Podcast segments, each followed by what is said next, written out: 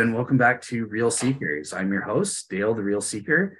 And today I'm really, really excited. We're continuing on with my Shroud Solo Show panel review sessions. So this is going to be part two. And um, I'm joined by the, the, the regular fellows. We, we have, um, let's start with Bob Rucker. He's right there to my left. So, hey, Bob, welcome back. And uh, we have Hugh Farey, the Shroud Skeptic. Hi there. hey, Hugh and we have a couple new new people joining us for the panel reviews. But uh, Joe Joe Marino, you've been on the show before, so welcome back. Mm-hmm. Thank you. And somebody who's never been on the show before, uh, Mark Guscin. Hey, Mark. Hi, nice to be here.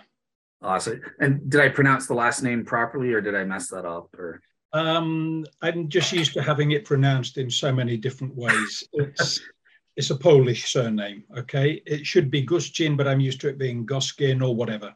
I, I just hear something and think that must be me. Gotcha. No, no problem. I'll, I'll, do my best. Believe it or not, okay. my, my, last, my last name's Glover, but people always pronounce it Glover. So I, I can relate a bit. But um, all right, cool. So so yeah, so basically uh, in part one, we kind of covered um, the my notion about the irrelevancy of the dating uh, as well. We had a discussion on the carbon 1988 carbon 14 dating. And then we looked at the Hungarian Pray Codex. In today's episode, I'm focusing on three new uh, topics that I covered in my solo shows. Uh, so, firstly, the um, 1389 memo, uh, Darcy Memorandum, as well as the medieval documents surrounding that. Then we're going to be getting into um, the art history and numismatic coins argument that I covered in my Shroud Solo Show Part Two. And finally, um, obviously, Mark's here. So we're going to be covering the Sudarium of Oviedo. Um, but just before we get into that, the topics, uh, obviously, Mark's new to the show. So I want to first turn it to you. And you want to kind of just introduce the audience as to who you are, uh, how you got involved in Shroud studies, and if you don't mind, a bit about your faith journey as well.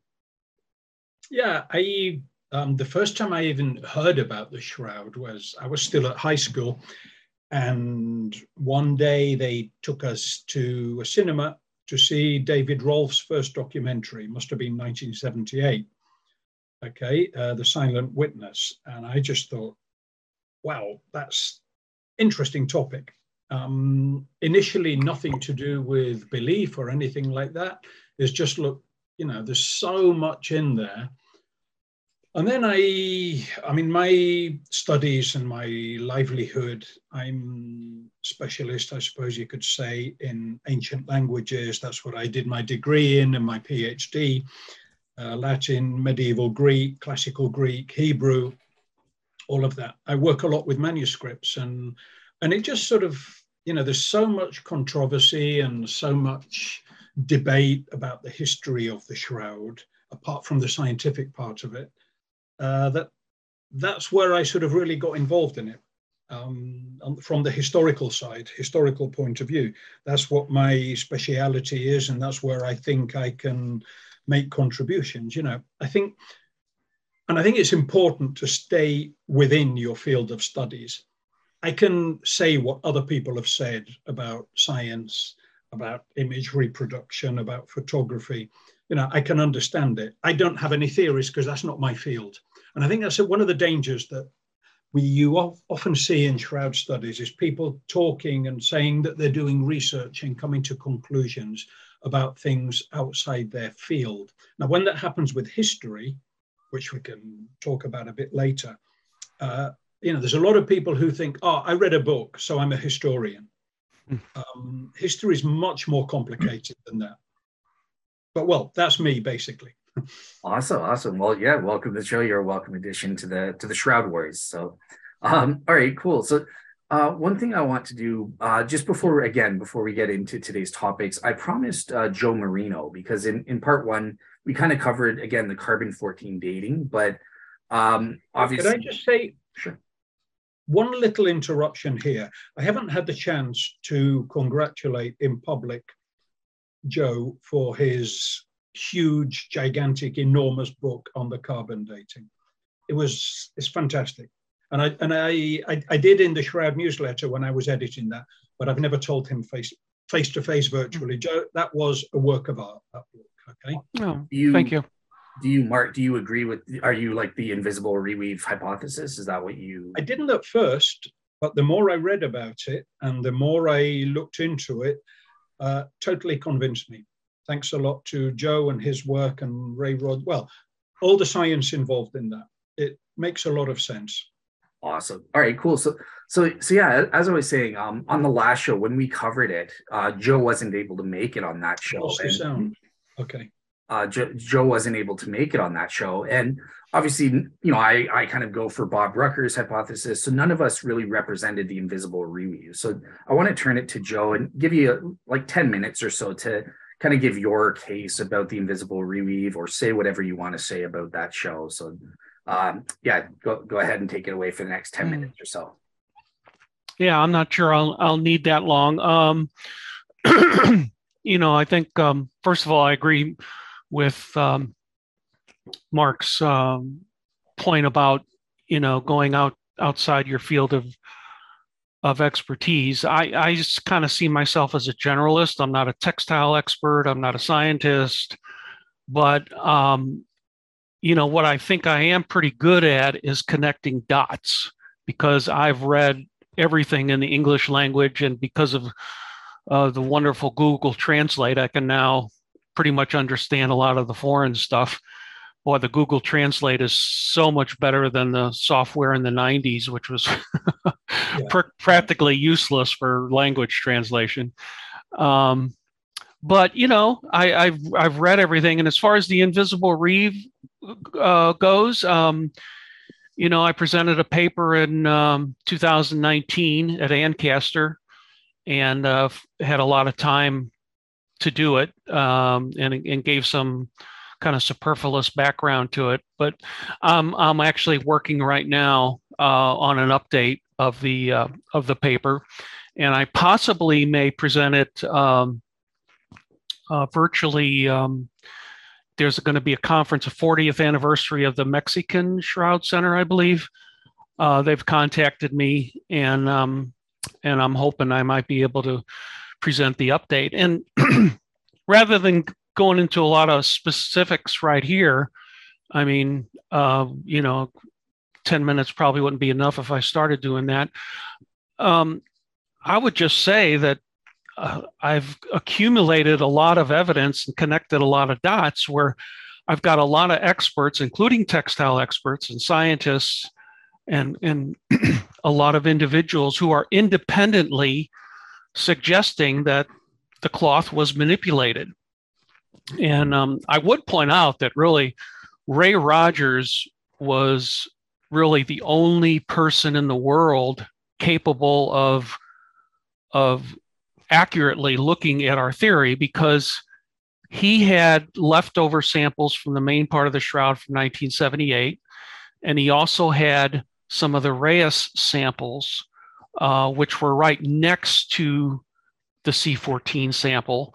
And then later, he actually got a C14 sample and found that the Raes samples and the C14 samples had the same characteristics. And he found the splice and the dye and the, the gum and the stuff. And it's um, it's like a lot of independent people are suggesting that that corner was manipulated, and there is the technique known as the French invisible reweave. There's there's several types of that uh, weave, and um, I think there possibly were multiple types of uh, repairs, not not just that one. So um, I would just say the, the the accumulation of evidence for a reweave is is compelling. Um, and as far as comparing it to Bob's theory and, and others. You know, Bob's theory is is um, inter- internally consistent and explains a lot of things, uh, but at, at, this and it's still speculative. And and um, until we get more access to the shroud, um, it'll probably pretty much remain in the speculative field. Whereas the evidence I've presented in the reweave is is empirical uh, scientific evidence, and it has to be explained.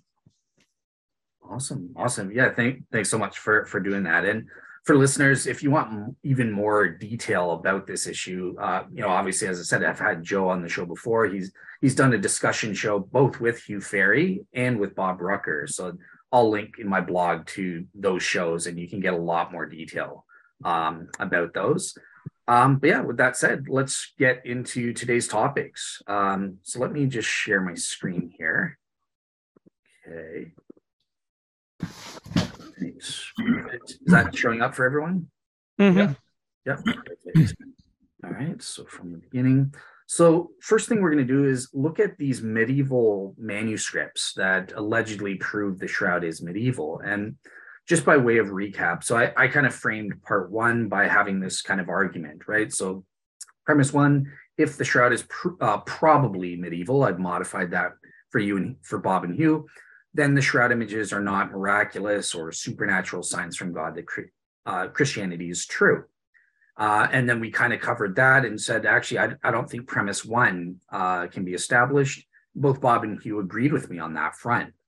Um, and then we turn to premise two, and this is what we're focusing on now. Is it actually the case that the shroud is uh, probably medieval? And this is where we're getting into the dating evidence. So this is the first evidence trying to establish the truth of premise two for today. And basically, we have this uh, memo dated in 1389 by uh, Bishop, the Bishop of Troyes, um, Pierre d'Arcis. And in this letter, he, he kind of mentions the fact that he has um, his predecessor, Henry de Poitiers conducted an investigation of the Lirey Church when they were exhibiting the shroud.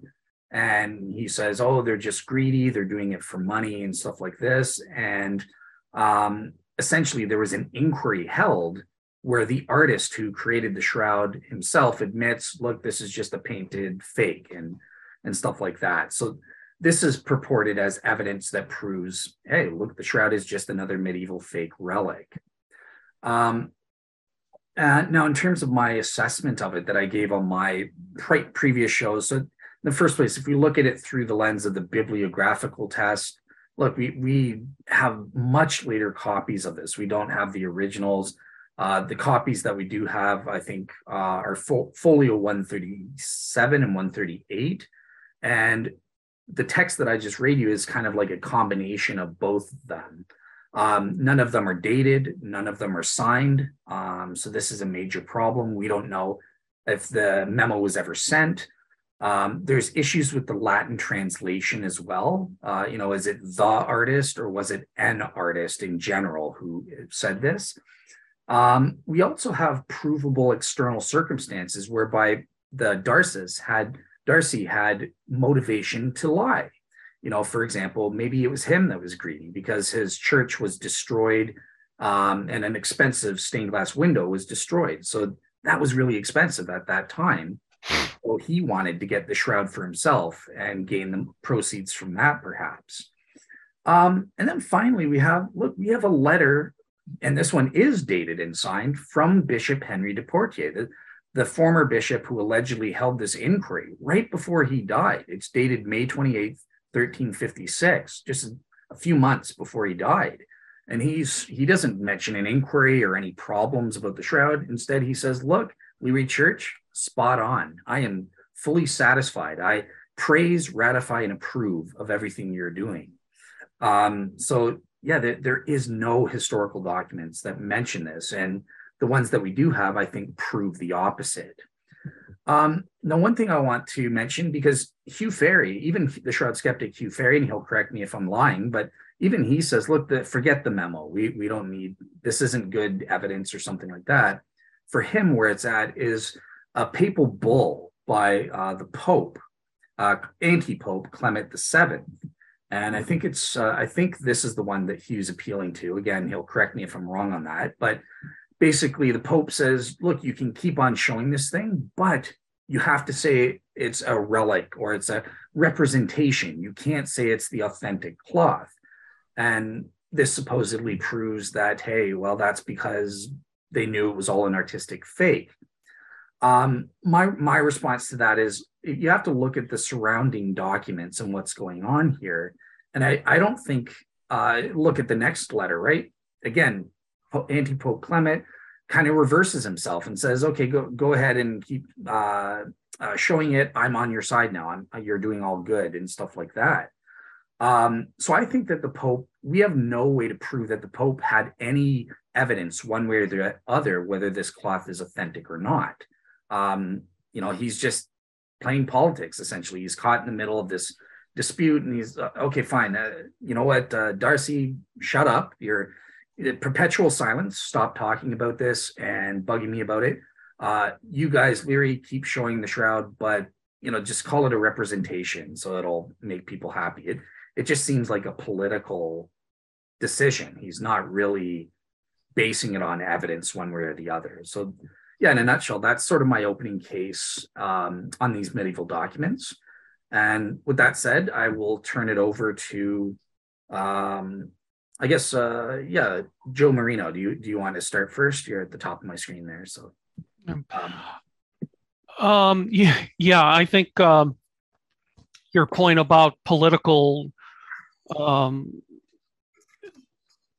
issues is you know rings true because of the you know we can see that in the like what I did in the book in terms of the politics with the C14 and you're going to have politics and religion back in the 14th century as well um, and I think it is um, true that you could make a case that d'Arcis uh, had a greed factor himself because of his the fact that his his own church needed repairs and he was maybe hoping to get the the relic himself.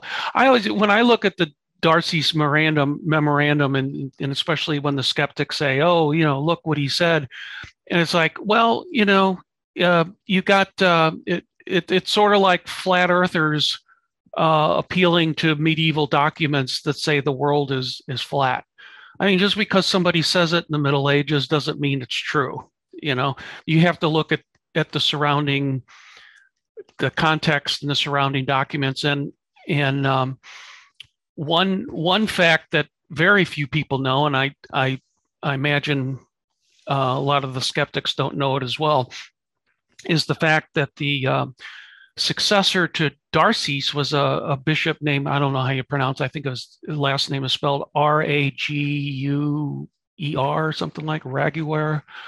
Um, he proclaimed that he thought the shroud was authentic.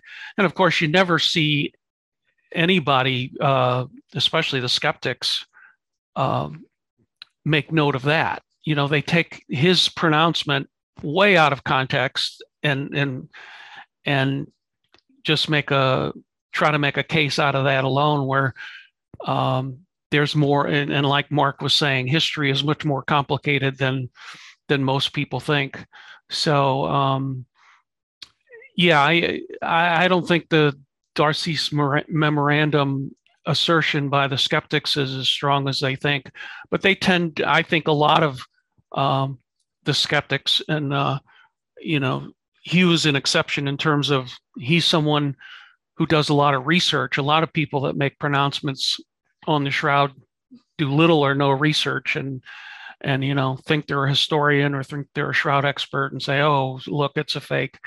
But um, yeah, I, I hope I'm hoping that in the future um, more historical documents will be uncovered. And uh, I think it's also important to remember that you know, we, we like primary sources, primary documents from history, but it's also important to remember, I think, that not everything was necessarily recorded and some some documents may have gone missing you know it's not it's not all black and white with history there's a lot of gray areas and um, i'm hopeful in the future that uh, you know additional documents will be uncovered uh, surrounding this issue. I think I think Joe's made a, a really important point there, which is basically when he said that just because someone says something in the Middle Ages doesn't mean it's true. That is one big mistake that a lot of people make when talking about history. I mean, one day, 700 years from now, uh, Walter McCrone's work will be 700 years old. Uh, the Pope's work will be 700 years old. Doesn't make it any less true or more true than it is now. Okay, age doesn't confer truth. People have always been human. Um, people have always made mistakes. Some people have written down those mistakes. Some people have lied, same as they do today. Dan Brown's work will one day be 700 years old. Doesn't mean it's true. It's just a novel. Um, age doesn't confer any kind of um, veracity, let's say, any kind of truth on somebody's work. Um, also, d'Arcis memoir is okay. There's the point in history where you know that um, something is likely to be true if it's got what we call multiple attestation. In other words, if I say that um, today in La Coruña, the city where I live, I saw a sheep painted blue walking along the main street in the city, well, you might think, okay, Mark's smoked something or been drinking a bit too hmm. much. If somebody else who I don't know, never met before in my life, um, also says, oh, you know, today there was a blue sheep wandering around the city of La Coruña in Spain, and there's no contact between me and that person, then the most likely conclusion is that is true. Okay. And d'Arcis is by himself on this. It's just one document of a guy who says, you know, it's a painting. Does he justify it? No. Does he does he even know how to justify what's a painting and what isn't a painting? No, he doesn't. Um, it's something that's taken. I think, as Joe says, skeptics tend to accord that document much more importance than it's actually worth. Same goes for a lot of uh, pro authenticity documents. Just because they're old doesn't mean it's true. Okay, yeah. that in itself um, is not a reason for deciding that something's true or not true just because the document's old. Um, and a couple of points here. I would just like to disagree with something Dale said at the beginning of this. And I would say that uh, because this turns a lot of people off, even if even if tomorrow um, documents, science, whatever, proves that the shroud dates from the first century and was used on the historical person of Jesus of Nazareth, I don't think even then that that's a sign from God that Christianity is true. Okay, I think that's taking things one uh, a step further than what science and history can do. That's a personal choice. Um, there's something, maybe that's just a personal thing. I don't like it when people say either the Shroud or the Sudarium is God's message to the 21st century. No, we don't know that. You might believe that. Fine, absolutely fine. But that does tend to put a distance between Shroud studies and sometimes the academic world, let's say. Okay, I think we have to be careful with the vocabulary on that one. Um, I don't know what everyone else thinks about that. I'm sure Hugh would agree with that last yeah, point well, that I just said. But um, what's your take on the d'Arcis memoir, Hugh? Well, and just before we go to Hugh yeah. one second, because Hugh and Bob have been very patient, but I just want to affirm. I, so I fully agree with you on the last last part. So maybe I just wasn't clear on what I was saying. Um, although I do think that uh, it constitutes miraculous evidence one thing I want to support both Joe and Mark on, um, and I'm not bringing you up in this show because we're all Christians and stuff, but yeah. with atheists, I'll use what I call the Gospel of Mark test because look, the Gospel of Mark was written, most biblical scholars place about 40 years after the resurrection, mm-hmm. the events. Well, same with this document. It's about 40 years after the events of this inquiry. So I, I try to do what what's the difference? Why don't you why do you dismiss the Gospel of Mark, but just blindly accept this. So I think that's a good compare and contrast test. Yeah. Um, but yeah, Hugh, Hugh uh, you've been patient. So over to you. What what's your kind of take about this? Oh well, uh, yes, I've got lots of interesting things to say. Um, I think probably I'm going to start by saying that as a as a good Catholic, I feel a bit nervous about the fact that uh, any prelate that uh, dares to think that the shroud is uh, wasn't is not genuine is probably a, a duplicitous, money grasping politician desperate to um, try and feather their own nest. And this includes not only Bishop Darcy, uh, but also the uh, Pope Clement. Um, what a shame. Um, having said that, uh, I wonder I'm going to ask some rhetorical questions, so there's no need for anybody to answer it. But is there any evidence at all um, of the shroud's existence in Lirey uh, before, uh, say, 1480, uh, 1380? And the answer will be yes, of course, we know, because we know it was in uh, Lirey 34 years before the Darcy memorandum. And then we go, yeah, but we've discredited Darcy because he makes it all up. Oh. Uh, so who thought, who says that, that, who has ever claimed that the shroud was original uh, during the, uh, between, between, say, 1250 and 1350 or 1360 or so? And the answer is we have no evidence that anybody thought the shroud was original except the Darcy memorandum. It's only after that that people started claiming, um, as, as um, Joe said, uh, we had Pope uh, or Bishop Rogier, uh, for example, in 1450, which was long after the shroud had left Turin, so he probably had never seen it, um, claimed that he thought it was genuine. So let's go back and find out if Darcy had made all his stuff up. Um, what exactly did he make up? Uh, he started by saying that the shroud had appeared um, as it uh, uh, by the uh, by the dean uh, the dean and chapter of um, of Lirey had acquired it. He doesn't mention Geoffrey de Charny. No, but he's saying what did he make up? Says it's a painting. We know it isn't a painting. No, no, but what we well, I don't know. And he says it is. Well, I, I, I just want to say what you know. Which bits do we decide that he's made up? So if he didn't make up, he, he accept we accept that he was right that the shroud did appear round about the time of the Battle of Poitiers. I think that's quite important because we do know from uh, the documents of um, Bishop Henry, uh, and uh, yes, I think several documents from Bishop Henry, that Darcy built his chapel. We know that he dedicated it to the Virgin Mary, a cult of which Bishop Henry definitely uh, approved, and sent him a letter before he died saying that he approved of it. He doesn't mention anything to do with the shroud, and we know very well that his chapel was dedicated to the Virgin Mary. After that, uh, we have the Battle of Poitiers in uh, probably Mark knows better than me, August or September um, 1356, at which de dies. And it is then, I think, that the shroud appears. Now, whether it originally came from de Charny or whether the Dean of Lirey had acquired it for himself and it had nothing whatever to do with uh, de Charny personally, uh, we don't know.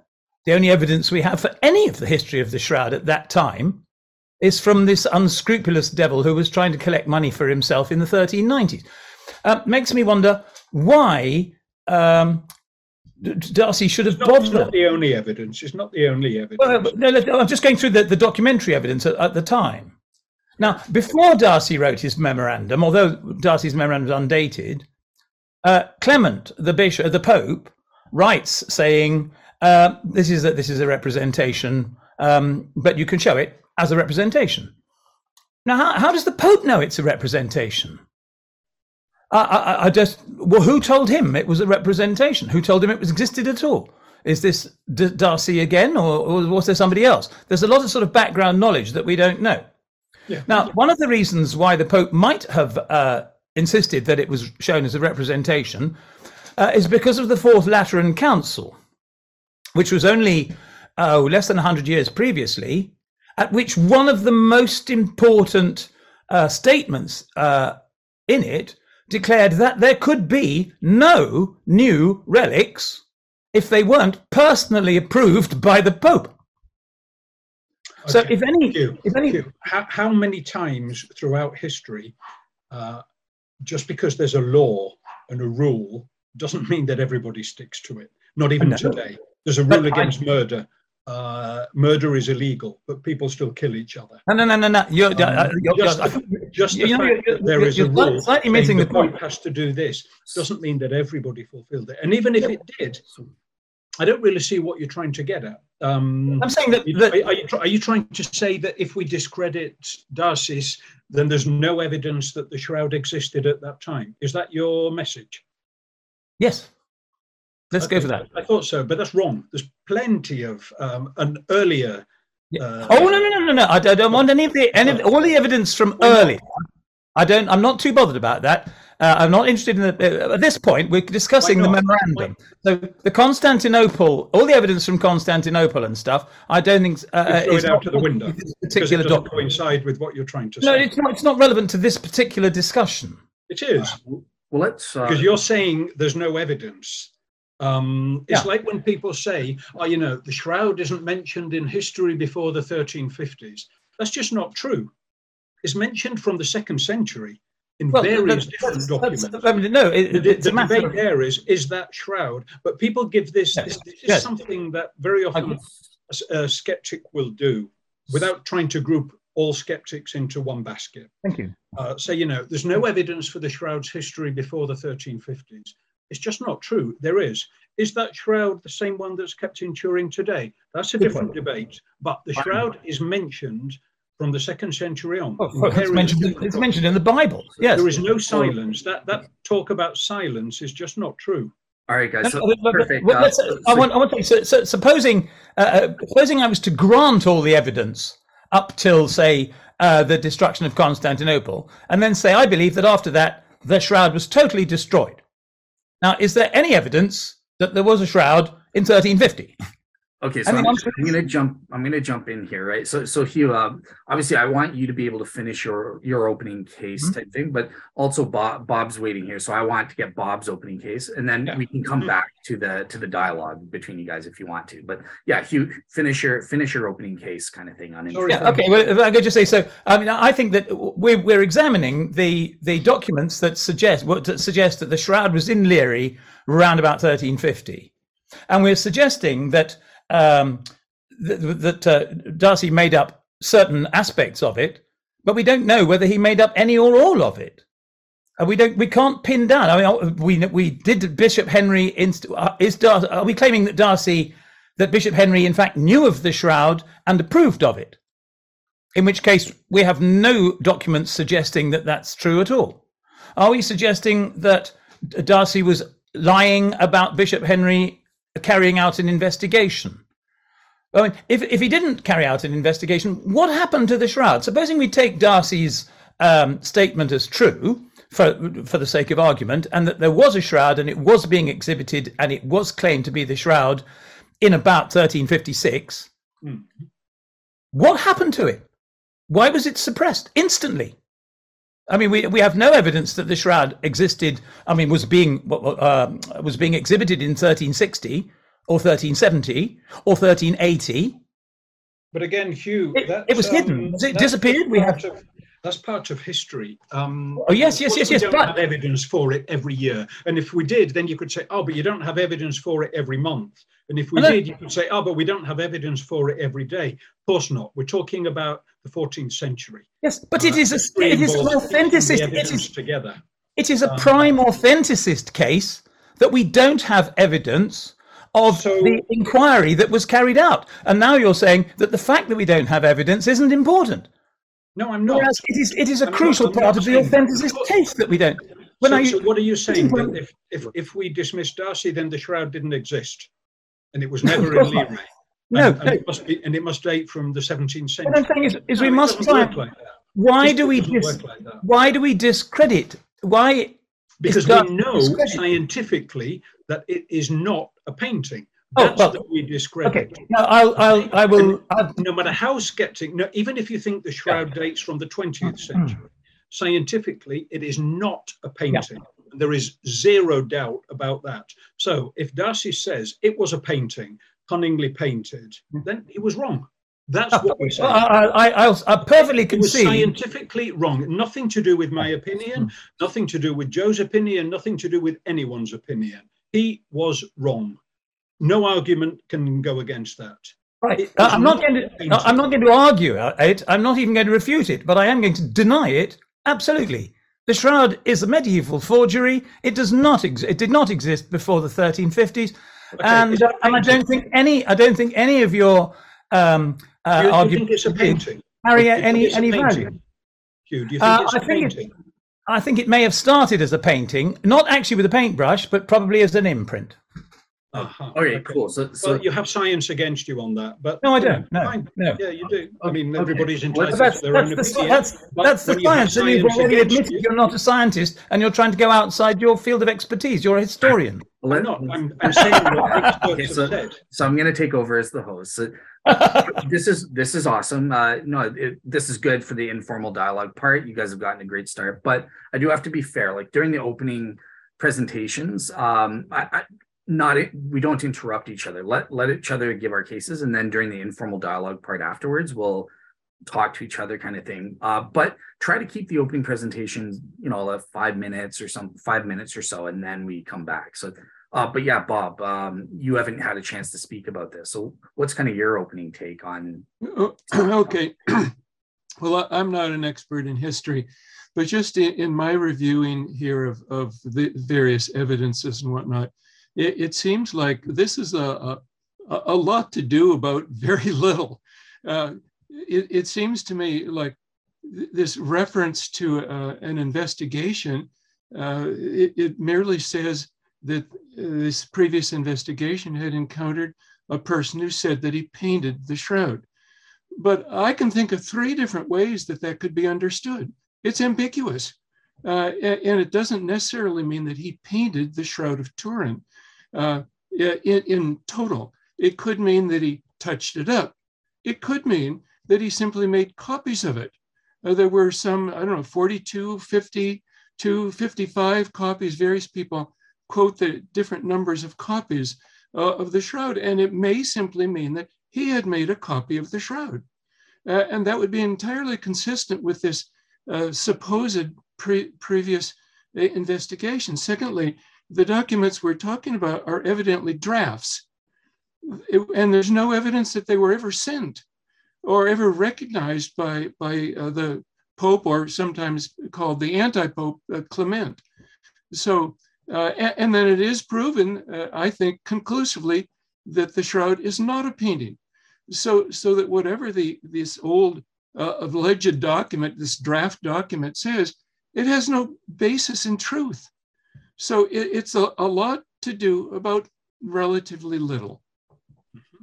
That's my that's my take on it. Awesome. All right, cool. Thank you. So so yeah, now we can go to kind of like the the informal dialogue part. Um one one thing I'll I'll just start before we get into the conversation between Mark and, and Hugh Farey and finish that off. Um Bob and Joe, did did you guys have any like questions or or comments that you wanted to make about uh some of the others presentations or Hugh's Hugh's take at all or no? No. No. Awesome. Perfect. So yeah, Mark, Mark and Hugh, I will, you know, I'll give you guys um uh, how long do you guys need? Maybe like 10 minutes or so before we move to the next oh, as long, long as you like. until, until you stop us if you like. Yeah, cool. Well, we'll keep going. Just try try not to talk at the same time because it's hard to like make it out. But other than that, I'll stand out of the way and let you experts go at it. So yeah, what uh Mark, what what do you want to uh tackle Hugh on or vice versa? Sorry, I missed that. You were cut there. What did you say, Dale? Oh, I was just saying, uh, so I'll get out of the way and let you guys go on. But Mark, um, what did you want to tackle Hugh's case on, or vice versa? Hugh, what did you want to tackle Mark on? Well, I, I, perhaps I'll I'll, um, I'll start while Mark's catching up. Uh, I'm not sure that the the d'Arcis memorandum. I mean, I agree that the d'Arcis memorandum is not as important uh, as it is sometimes given credit for. Uh, as everyone agrees, it's undated and it's unsigned. However, it fits in perfectly with all the uh, bulls that we do have from Pope Clement. It also fits in with the um, statement of the oh, what was his name? I forget. Hippolyte or uh, uh, Humbert of Villersexel. Sorry, I just look him up. Um, who was given the shroud uh, to take away from Lirey um, either just before or just after the Battle of Agincourt because they thought it might get uh, because they, they, thought it might get uh, taken by the British. Ha, me. Um, but uh, uh he says he signs he signs a receipt for a representation um, of the shroud. I, I can't find anybody who ever thought that the shroud was not a representation or any evidence that the shroud was thought of by anybody as not a representation um, until about uh, 14, say 50 or so, when Marguerite was hawking it around Europe saying, come and look at my relic. Now, uh, is there any evidence that anybody thought that the Shroud of Lirey was original before, say, let's 1420? Um, and those 50 years sort of convince you that some guy uh, who is scientifically mistaken in the 1350s says one thing, and 50 years later somebody says the opposite, and those 50 years no, no, no, he is right and she's wrong. Did, did, did anybody think it was original? That's a simple enough question. Well, of course they did. Um, it was just one of those things that you didn't have to say because oh. um, nobody had argued against it until uh, d'Arcis's. Uh, people just accepted it. Um, really? Rightly or wrongly? Why was it not exhibited? When? Between 40, uh, 1350 and 1480, 1490 absolutely no idea because the people who had it didn't want to. Why isn't it exhibited uh, in 2022? Well, you belongs to the Vatican, and the Vatican decide not to do it. It's as simple as that. You can see where it is. I mean, that, but uh, I'm told by authenticists that this was a, a, way of making lots and lots of money, and yet the Lirey right. people apparently decided not to exhibit it at all. And you don't know why? Well, of course we don't know why. We don't know everything about hmm. the Middle Ages. Well, d'Arcis um, suggests that. You, Darcy, you know why? Why do they exhibit the shroud today in the twenty first century or the twentieth century? Well, of course, I know why. Yeah, I mean why? it's it's, ask a it's, a, it's a massive Christian symbol, and yes, Dale, yeah. I, just want to ask you because, from my understanding, we we do have proof that, like, you're you're not denying that the shroud existed in the 1350s. You're saying it just wasn't exhibited. But what about the pilgrims' badges? Like, that has his thing. It dates to the okay. Yeah, perfect. I was hoping somebody might come up with those. Yes, of course we don't know when they date to um, because they don't have any dates on them, but they do have coats of arms. And at one point, uh, we were very happy that the earliest um, badge found uh, was also the earliest badge made because it has the Charny coat of arms in the um, prime mm. place of honor, I think, and the de Vergy coat of arms next to it. And then the second uh, badge that were found has them the other way round. And uh, Ian Wilson discusses this at some length in one of the British Society newsletters, British Society of the Turin Shroud newsletters. And he's slightly changed his mind, and he thinks that perhaps the uh, first badge uh, offers primacy to, as it were, Mrs. de Charny, her husband having been killed at the Battle of um, of Poitiers, and the de Charny badge represents the the infancy of her son. And the second badge, which shows the de Charny arms in prime position, uh, is from about the 1390s when de Charny II started to exhibit the shroud. And of course, it should be mentioned that de Charny II, when he started to ex- exhibit the shroud, he didn't say that it was original. He said it it was a representation. Um, he just what's exhibited. A, what's a representation? What do you mean by representation, Hugh?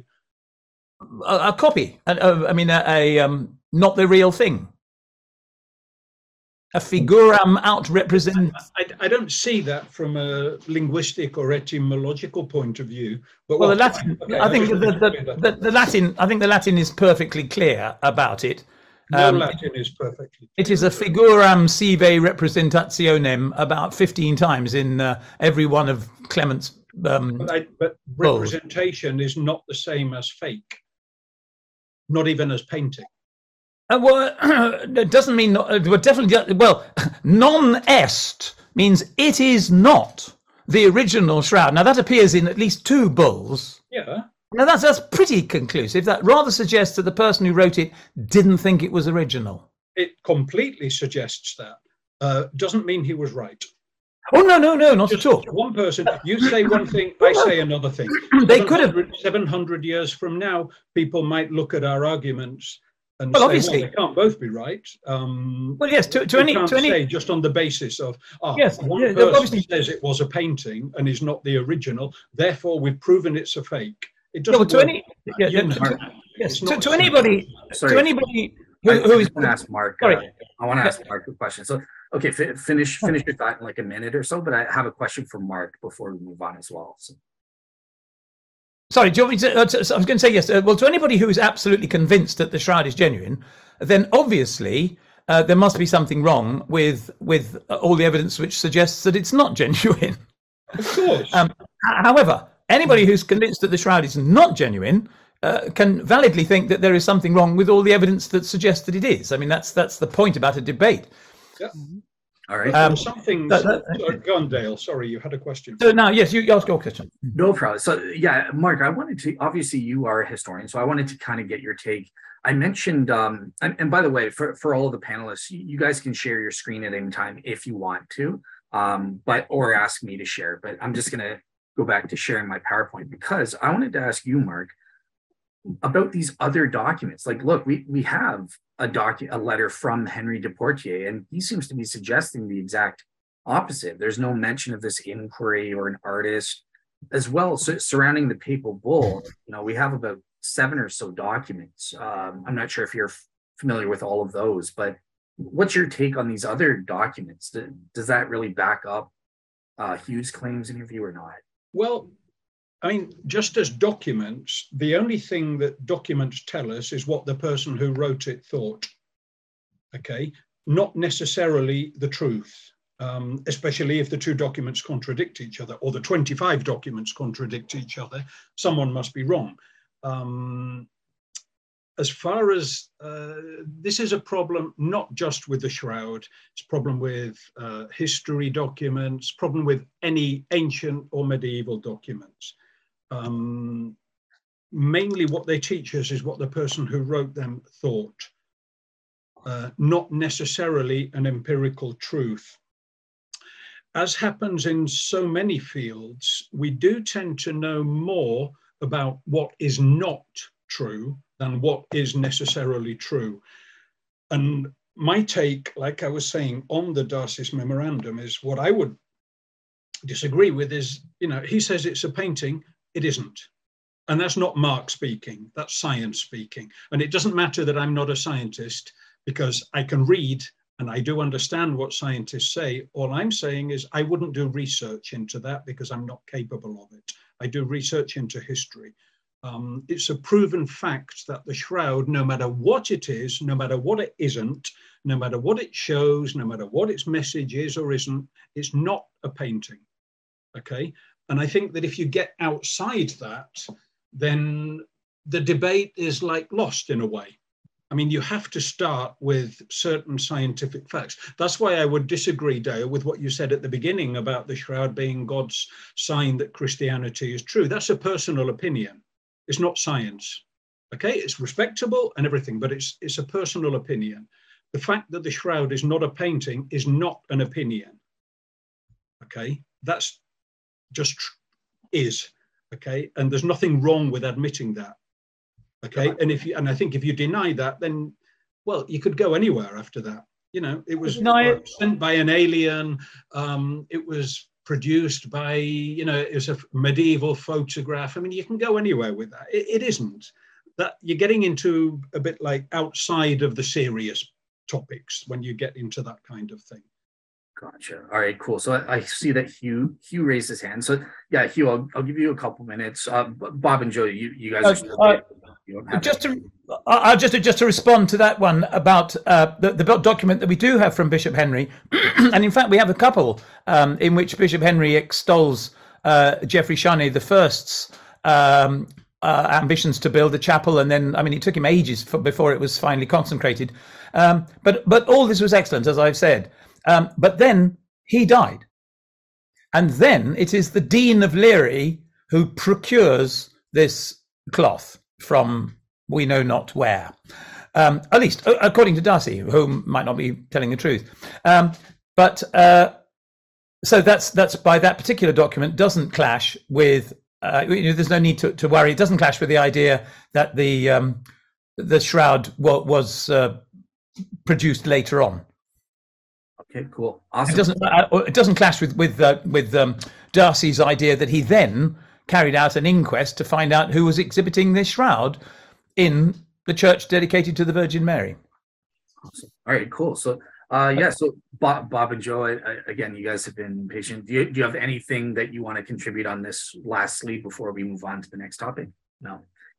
Um, yeah, I have a. I, uh, I wanted to go back um, to to Hugh's comment about, you know, the I forget how he phrased it, but um, because we thought d'Arcis's might be greedy, um, you know, that every Catholic prelate, we're, we're saying every Catholic prelate is greedy, which I I we're not saying that. We're, we're saying in d'Arcis's situation, there were based on the evidence, he might have been greedy. That doesn't. We're not talking about other Catholic prelates. I think that's that's kind of a. Uh, well, I'm glad about that. But what and, and Pope Clement, he was sort of hedging his bets. He knew it was authentic or, or thought it might be authentic, but he didn't want to upset the politics of the time. Well, very possibly. Politics politics play a role in religion all the time, and we can, you know, it's hard to, to guess what was in their mind 700 years ago. It's a, I'm just saying as it was a possibility that that politics yeah. were were in the forefront there. I'd, I'd, agree with that. I just wanted to raise the flag, being a good Roman Catholic. Mm. Fair enough. As far as I understand it, none of these people saw the shroud. So what what merit is anything yes. that they say? I, you know, I just don't understand what why there's so much effort uh, on this issue because, as far as I understand it, none of these people actually investigated the shroud. Yeah. So why would we believe them at all? Mm-hmm. Exactly. That that that was the point. Uh, I think I and Mark were raising as well. Like, at the end of the day, they don't they don't have the proper evidence to base their opinion on. So it's based mm-hmm. on something else, whether it's politics, whatever. We can speculate but we don't have to know. At the end of the day, we have this undercutting defeater that. Like also, yes, I, I, could just um, I'll add another historical thing onto that, which which is interesting because you're quite right. Um, of all these early documents, it's not obvious that anybody at all, um, yes, ha- had actually seen the, the shroud. The first eyewitness account, I mean, whether we can count Humbert de Villersexel, who actually took the shroud from Lirey with him and his and his wife. Oh, was it his wife or with Margaret de Charny? Um, he may have seen the shroud um, and called it a representation. And then the next time we hear it described, I think, is when it turns up in Liège and um, oh my goodness, I've forgotten his name, Zantfliet or something like that. Um, he also examined it very carefully and said it was a representation. Um, so the first two people who do describe it from an eyewitness point of view, they say it's a painting. Not that they're no, necessarily they representation. That's what, representation that's, what they say.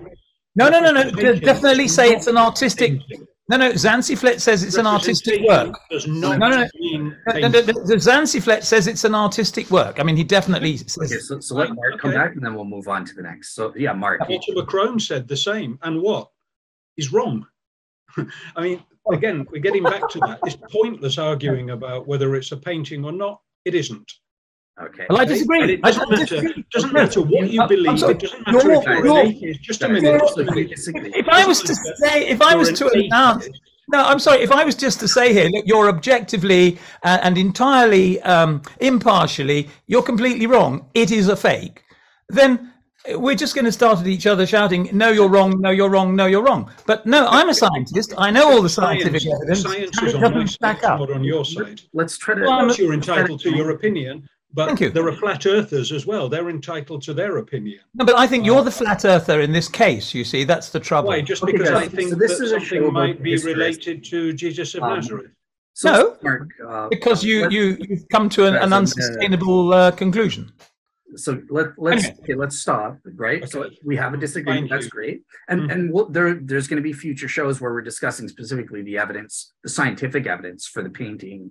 Hypothesis so so that's coming up in a future panel show and you guys are both welcome back and, and we can go into that but i think at this point we do have two other topics to cover so i do want to move on to the next one the next bit of evidence the the positive case as a rebutting defeater to premise two proving look the shroud is not probably not medieval. And that is, let me just share my screen here for everyone. Um, oops, that's the wrong thing. Okay. Um, oh, that's good. There you go. uh, so, so yeah, so with this art history and numismatic coins argument, in my Shroud Social Part 2, I laid out three evidential lines. So the first are these uh, famous or infamous, depending on your perspective, these Vignon markings.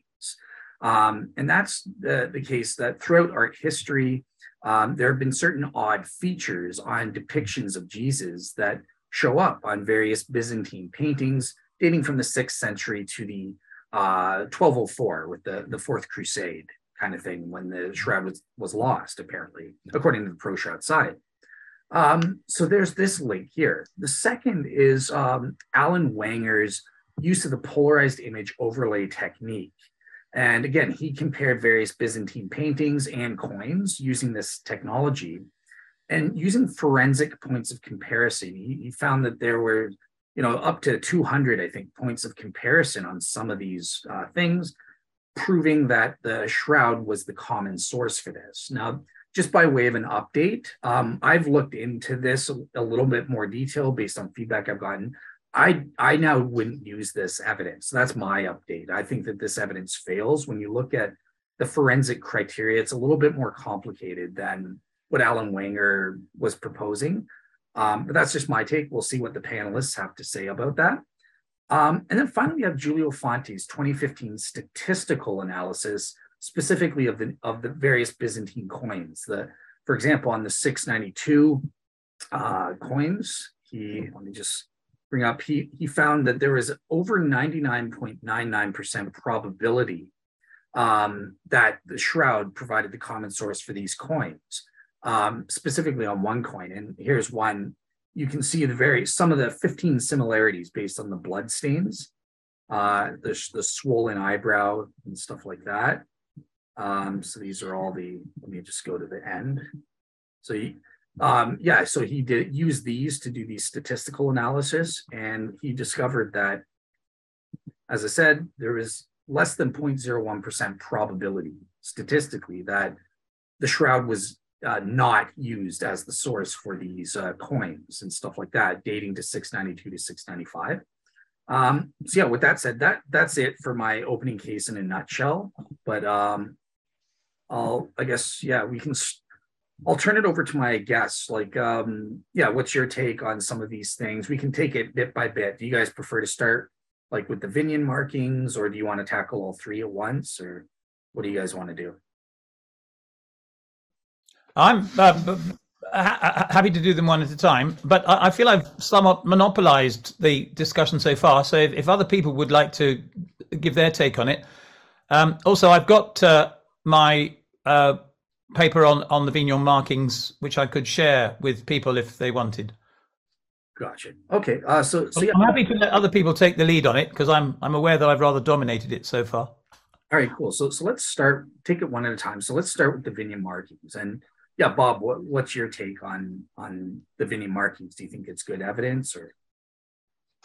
Um, you know, just uh, I haven't studied this. Uh, I would have to admit that up front, and you know, not being an expert on it, but uh, it seems to me like uh, it, it, would be a difficult task to do a, a proper statistical analysis uh, of these markings.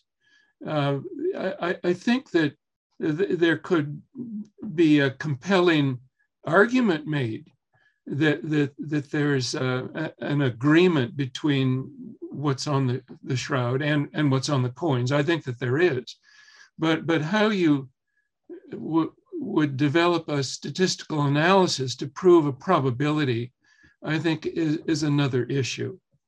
So I'm a little bit hesitant uh, uh on taking a, an opinion on, on that, not having read it. Okay. Awesome. So that's you're talking about the 2015 Giulio Fanti's statistical argument based on the coins. You're yes. you're a little iffy on that. Okay, cool. Uh, yeah, Joe Joe Marino, what's your what's your take about any of these three arguments? Um, as far as the Vignon markings, I think I think it's very suggestive. I think art history can tell us a lot. Um, I think it is hard to kind of uh, quantify it exactly, but um, you know, not uh, you have to take into account each artist is going to uh, have its own artistic uh, uh, bias or intent.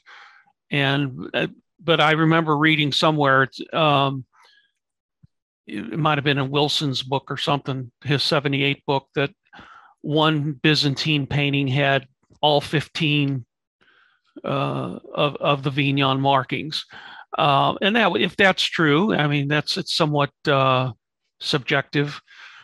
Um, that that would be very suggestive. I find very um, compelling, for example, on on some of the coins and uh, the fact that uh, where there's the fold mark at the bottom of the neck on the shroud, there's a the artist seemed to uh, incorporate a a fold there in, in the exact you know the the two parallel lines. I think those are very suggestive.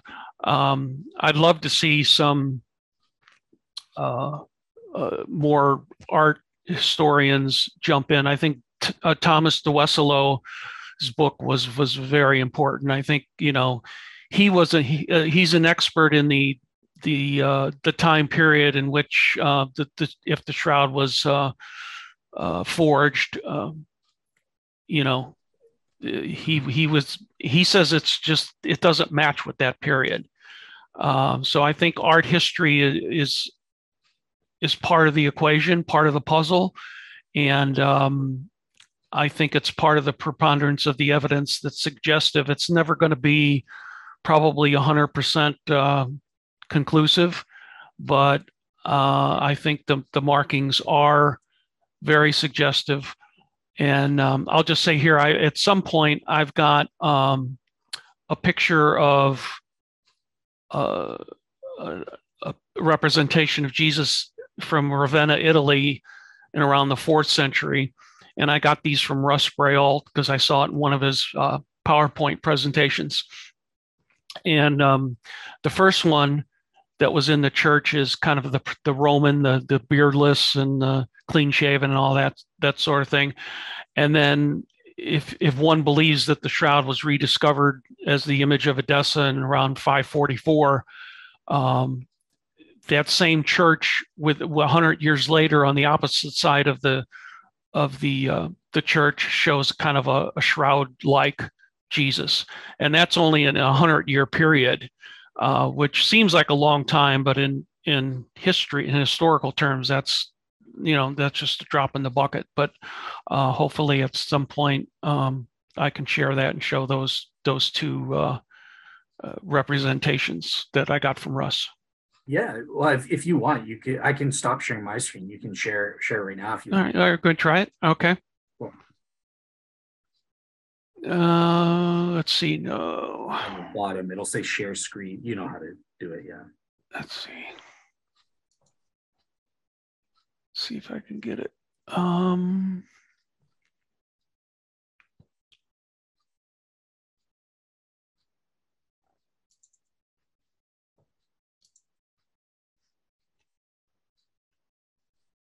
okay. Am I getting it now? Let's see. Uh, okay, there's the there's the first one. So fourth fourth century in Ravenna, and then about 100 years later, it's that. So I, I think these sort of uh, images are, are very compelling. Awesome. Awesome. Perfect. All right, cool. Well, yeah, with that, I want to turn it to to Mark Guscin. Again, you you are um, a, a historian here. So what's your sort of take on all three of these lines of evidence that I've laid out? Do you find any? Um, my own personal opinion is I don't think the Vignon markings, most of them probably don't even exist. I, I don't agree with that line of argument at all. I think if somebody was going to use the shroud image as inspiration for a painting, they would have made it a lot clearer and done it a lot better. I don't buy into the Vignon markings at all. Just as an example, the fact that, you know, if there's a inverted three on the forehead, I'm not going to paint it as two strands of hair going like that. I'll paint it as an inverted three. Uh, that just doesn't make any sense. Same goes with the Whanger and the overlay project. It's a good idea. I saw him do it live. I can't remember at which Shroud Congress Maybe it was one of the Dallas ones. I really don't remember. Um, but it got to a point at the end where I got the impression that if you've got uh, two eyes, a nose, and a mouth, well, he can do the overlay and you look like the man on the shroud.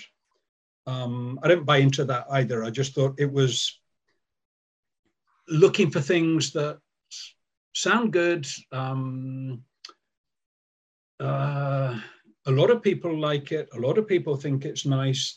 I'm very skeptical on that point. And as for the coins and Giulio Fanti, I haven't looked at that in enough detail. There might be something there. Again, not sure. I'm not sure about that one. Fairly sure against the first two of those three items that you said. For me, the Vignon markings and the Whanger overlay don't show anything. It's, it's wishful thinking. Awesome, awesome. My opinion, and I reserve the right to be wrong. Okay? Yeah, absolutely. I, I won't hold you to account, so don't worry. Um, all right, cool. So, uh, yeah, Hugh, um, come, coming to you last. Hi. Uh, I'll just have a look, see if I can share your screen. Get a document up. I'd quite like to share a screen, if I may. Yep, for sure. Um, whoops, hang on a second. I'll try and find it first. Where's my uh, Vignon things? Thought I had them. the point where instantly we find. Oh, no, uh, well, um, I haven't got the Vignon things here, but what I have got, here we go, is uh, some uh, some gold coins. Right now, do I click on share screen or yeah, yes, I click on share screen. It'll pop up like a box. Click on. Okay, you're doing oh, it. Oh, lovely. It's awfully big. There we go. Oh, I can make them smaller. Right, can we see lots of them? Yep. Yep. Okay, so um, what I did here was I googled um, Justinian II, gold coins, and minus Shroud.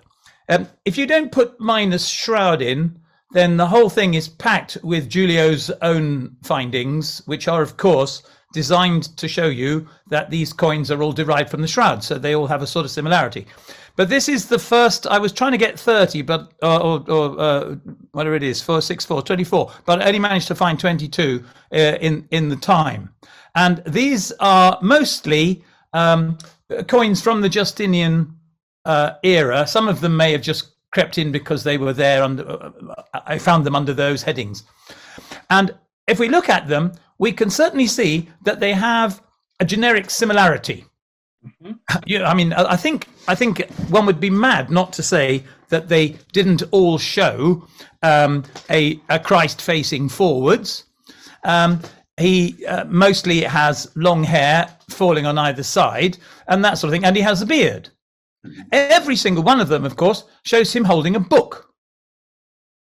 Everyone has him holding a book and has his hands in a very particular position. You can see with, with two fingers divided like that in a definite oh. place. Yes, one would suggest that all these derive from a common ancestor. And that common ancestor is one in which Jesus was holding a book and had his hands like that.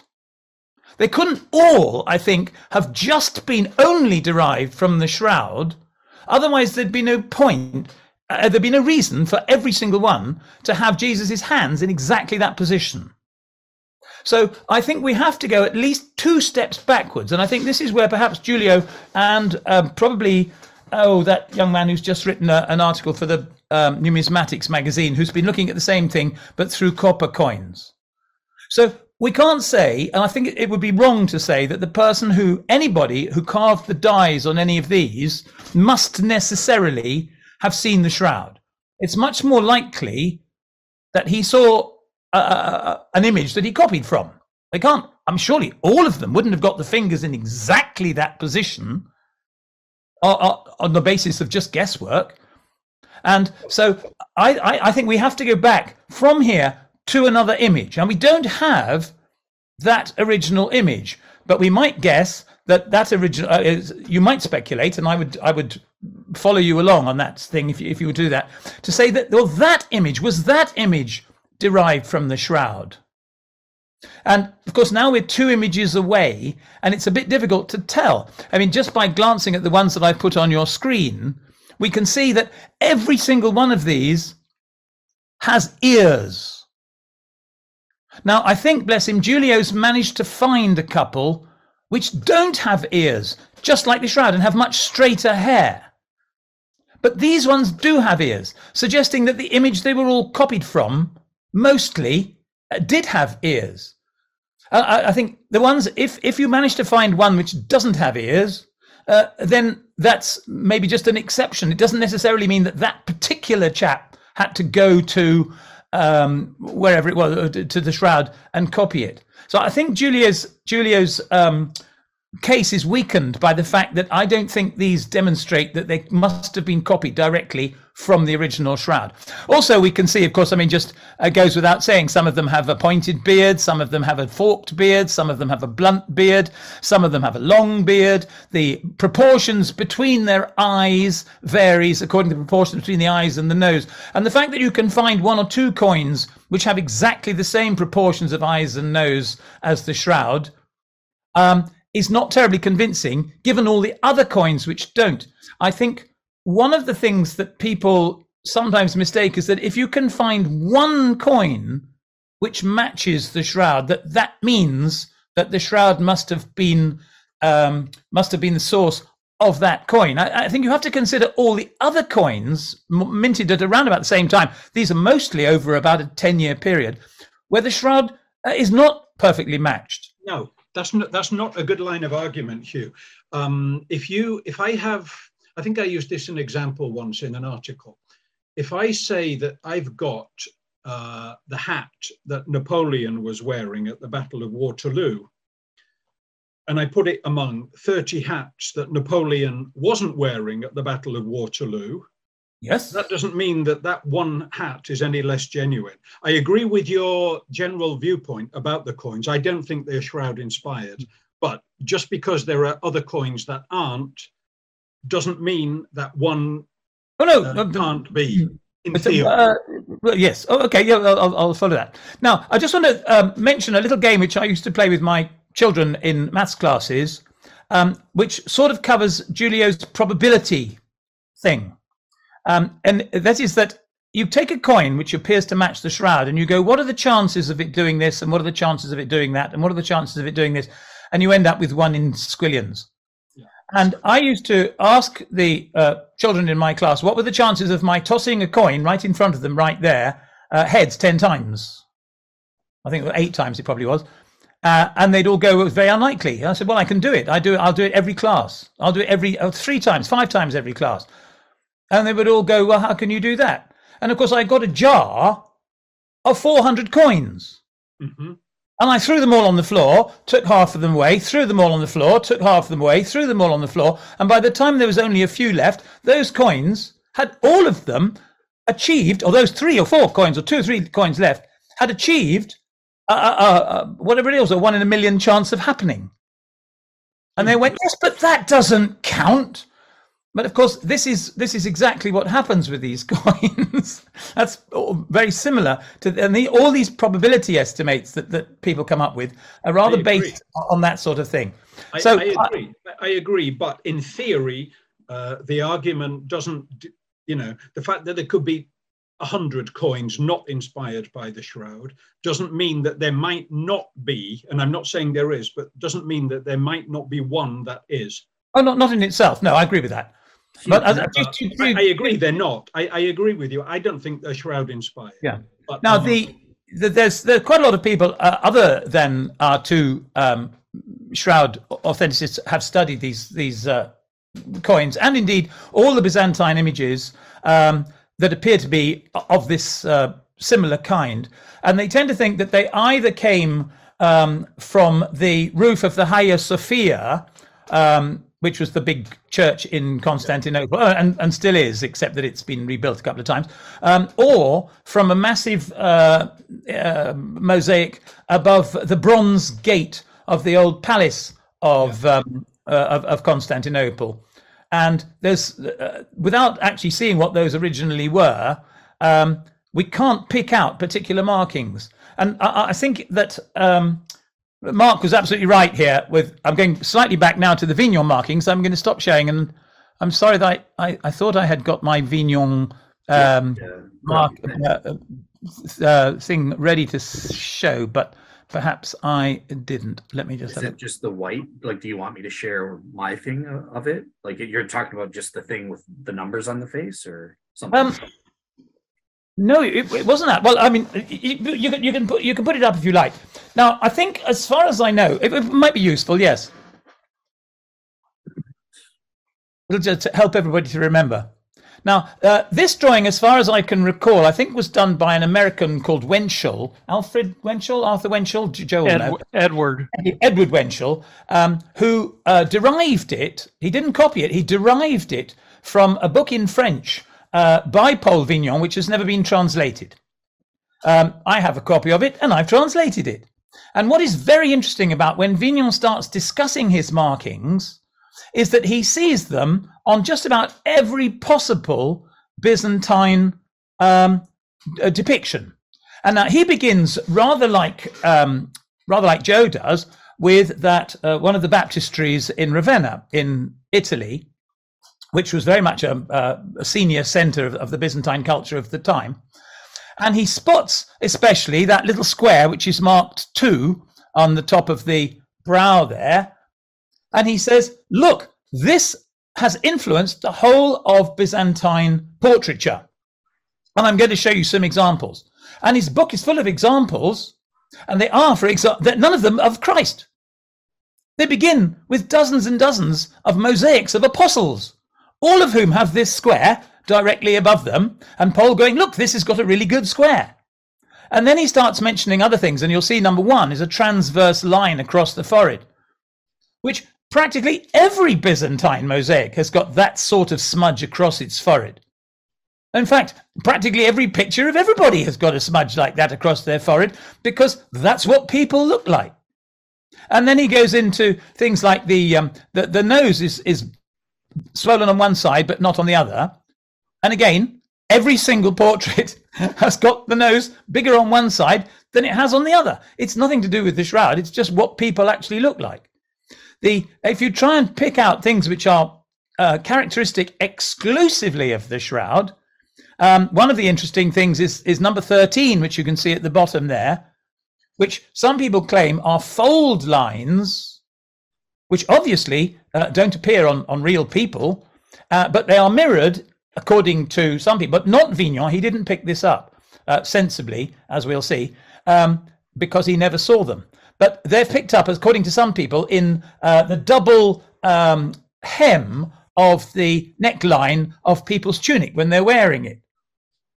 Uh, but the reason why uh, Paul Vignon never mentioned it is because those fold lines didn't exist at the time when he saw the shroud. If we look at the um, Pio, uh, the Secondo Pio picture of the shroud's face, uh, of the face of the shroud, those lines at the bottom there, that fold doesn't exist at all.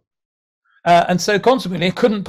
It, it's it's a feature of the fact that the shroud was rolled up. In fact, nearly all the creases on the shroud, um, I think, most most clearly are, um, are, are features of the rolling up of the shroud in the 19th century, and they have nothing to do with anything that was there in the third or fourth century.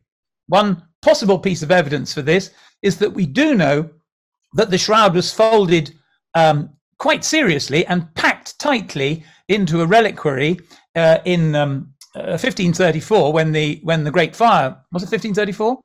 Got to get right. Yes, uh, when when the big fire broke out. 32. But for, 32. Thank you, thank you, Mark. Well, for some reason, none of those folds are now visible on the shroud, but we are uh, asked to suppose that certain folds that, in fact, uh, uh, were are um, were there in uh, in the, in the fourth century. So the, the fold thing doesn't work out uh, for me at all. Anyway, um, I do recommend. It's in. Um, oh, it's in the medieval shroud three. Wait a minute. I think I'm going to share a screen, if I may. Um, can I share a screen? Yep. Go ahead. You'll you'll love this. Oops. Let me try and find it first. Ah. Right. Here we go. Oh, I think. Hang on. I've got to unshare that and share something else. I think. While you're bringing that up, I'll just. I wonder, oh, can you? Can I? Oh, hang on. I'm going to close that and share this. Okay, so while while he's yeah, keep talking about yeah. Uh, I, I just want to kind of summarize. So I, I find it fascinating. I, it sounds like all of us are kind of more or less kind of agreeing on this, like um, uh, on the take on there. So like for for my own take, so I, I think the Alan Whanger is a, a failure. It's probably false.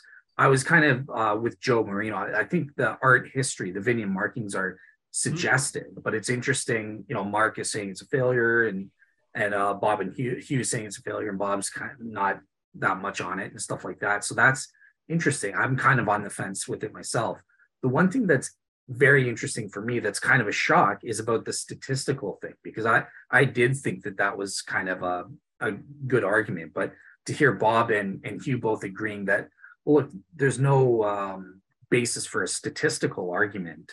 Um, so yeah, Hugh's got his screen up. So I have a I have a question for Bob and Hugh after Hugh finishes this um, about the probability. I just want to ask a question about that. But other than that, it sounds like we're all on the same page. So yeah, we can move on to the Sudarium, the, the main topic for for everyone here. So okay, can we see the, the baptistry of Ravenna here? Yeah, it's got uh, it's it's still there to this very day. There is the dome above the baptistry. There is John the Baptist baptizing Jesus, and all the apostles in a ring round the outside. Now, according to Paul Vignon, Christ was put in before uh, anyone had seen the image of Edessa, which he takes as the um, the original for all the Vignon markings. He thinks that the image of Edessa was identified with the shroud, and so he starts with that. So he thinks that this was before the image of Edessa, which interestingly still shows Jesus with long hair and a beard, but it doesn't have any of his markings. But the apostles round the outside, according to Vignon, um, all show some markings. Um, this is my translation uh, around here underneath at the bottom, but we don't need to go through that. But can you see that the middle two, especially St. James the Greater and St. Peter, have got those beautiful little squares now, what's interesting about Vignon is that he thinks that the squares are totally unrepresentative of anything you might see in real life. Here at last, I may see on, uh, uh I may say on, on the uh, on the right hand side, we finally have Jesus, but he starts with all these other um, apostles who have, as you can see, one nostril bigger than the other. They have the stripe line across the front, uh, and, uh, and and several others. But he finds that the here are the two little uh, things. But he finds that I must find this thing. He he gets excited about the fact that no one could possibly have put the square in between anybody's brows uh, unless they had seen the Shroud of Turin, because they were totally anatomically unlikely. Well, as you can see, I have found a picture of someone with this extraordinarily anatomical, unlikely three cornered square right between his brows in exactly the place where the uh, has got it. So I think Vignon got a bit carried away. Like, can you see? I'm going to just read out this little bit in italics here. The uh, supranasal square, he calls it, has a deliberate lack of anatomical significance. The blatant futility of what would seem to us to be a bizarre ornament if we didn't know that it shows one of the most significant of the accidents found on the shroud itself. Well, I could just think that Vignon must never have looked at people as he wandered through the streets of Paris. Lots of old people have got, nearly everybody has got two vertical lines on either side of their nose, and quite a lot of people have got a wrinkle uh, between them at the bottom. So, yes, uh, uh, I, I, mean, we all sort of agree with each other, but um, I, I don't think the Vignon markings really exist. That's all I've got to say, really. okay, all right, cool. So, yeah, I think um, again we we all agree. So I, I think I'll just ask a couple questions for for people to give their take on if they want. So one thing, um, Hugh Farey, yeah, Hugh Farey. So I I noticed I read your paper, and I'll be linking to that on my blog and stuff about the Vignon markings. And one thing that you kind of mentioned is that a lot. Of, some of these markings uh, are not unique to Jesus. They're also on apostles or other figures and stuff like that. So I kind of just wanted to ask uh, you and and also the other panelists um, how many of the features, you know, there's that list of 15 features or whatever that some people have identified. And I get that some of us are, are saying, well, we don't think there are those 15, but how many of the established ones um, can you find on other figures outside of Jesus? And uh, yeah, I'll throw that open to you and to also other people. Yeah, all, all, all of them. I mean, Paul Vignon illustrates illustrate. He, well, he wrote he they're his markings.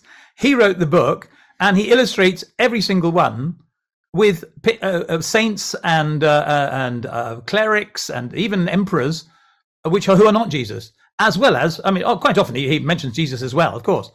Um, but yes, all of them occur on other images.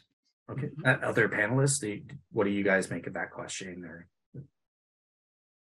um, I think Diana Fulbright um, did a paper on markings in Byzantine um, paintings and stuff, and I think she was of, a, of the opinion that some of the so-called Vignon markings could be found on other, um, you know, non non Jesus uh, uh, representations. Uh, I I can't remember. I think it might have been in the Frascati conference. I'm not 100% sure, which I happened to discover that those papers used to be online. And I just discovered by chance the other day that uh, they took those papers down. I've got a print copy of the proceedings, but unfortunately, they uh, they took down the online versions of them. Gotcha. All right, cool. Oh, sorry. Go ahead. Mark. I was going to say, Hugh. So you can see that just as d'Arcis made a mistake, uh, so did Paul Vignon. Um, he's mistaken. He totally I, I, believed it. He totally, I think he totally believed what he was writing. I don't think he was out to deliberately deceive anybody, but he was wrong. I mean, pro authenticity people can be just as wrong as anti authenticity people. Um, time, science, and history, new discoveries tend to reappraise older findings and and I think the Vignon markings are a victim of that of people looking into it and saying well actually it's not true. Awesome. Awesome. All right cool. And last last agree? right, cool. agree on something. So so this question I want to ask to Bob before we move on to the to the Sudarium kind of thing. And so this was something that I I did find genuinely shocking today um, was that all of you guys kind of are hesitant to accept the statistical argument. And I wanted to ask you so it, when you mentioned that we can't establish a, a, proper statistical basis, and Hugh mentioned his experiment with the 400 coins, are, are we kind of saying, well, sure, Giulio got this uh, probability of one out of a billion bill, or seven out of a billion billion, um, but that's not a saturated probability. It, it's not taking into account the various probabilistic resources or some like specificational or replicational like what, what exactly is the issue with the the probability calculation there?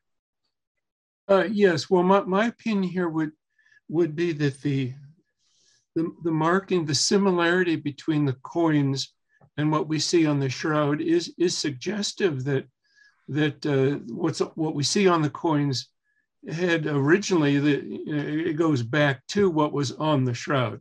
Uh, it seems to me like that there, that there are enough similarities. There's a perfect frontal image, uh, large eyes, a lo long nose, a mustache, beard, hair parted in the middle, coming down on both sides, a little, little bit longer on one side than the other. All, all those are similarities. Now, there's a tendency to go into too, too much detail, which we I don't think we need to go there. But I think there's a general similarity here, so, so that the shroud did exist long pri prior to the carbon dating value of 1260 to 1390, uh, be, because of the, paintings and, and, the coins, Im images on the coins containing these uh, similar characteristics. Now, once you say that, uh, I'm not saying that it's impossible to do a statistical analysis to come up with a probability. It's just that uh, I've not studied Giulio Fanti's uh, chapter on, on, that issue, uh, but uh, I could not imagine myself how it could be done to come up with, with an accurate value. That, that's all I'm saying. Now, it, it might prove that it's very unlikely, but to come up with a specific value, I, I, think is another issue. But since I haven't read the chapter, I can't make a, a definitive conclusion on it. But that's just my my take on it. I, I would, in going into reading his chapter, I would I would be somewhat skeptical going into it, but I could be proven wrong. Gotcha. Awesome. Yeah. All right, cool. Well, yeah, with that said, um, I want to get into the final topic, the main topic. And um, with this one, I'm going to butt out. I'm not going to give my opening case. I'm actually going to go over to Mark to, to give the opening case for this Sudarium of Oviedo. What, what is this about? How is it linked to the shroud? So, yeah, well, go ahead and give your opening case and take it away. And um, one thing, do you want me to share do you have like a screen to share about the Sudarium, or do you want me to put up like a picture of it? Or yeah, yeah, I've got I've got images to share on this. Um, beginning to begin with, uh, just a second. Share.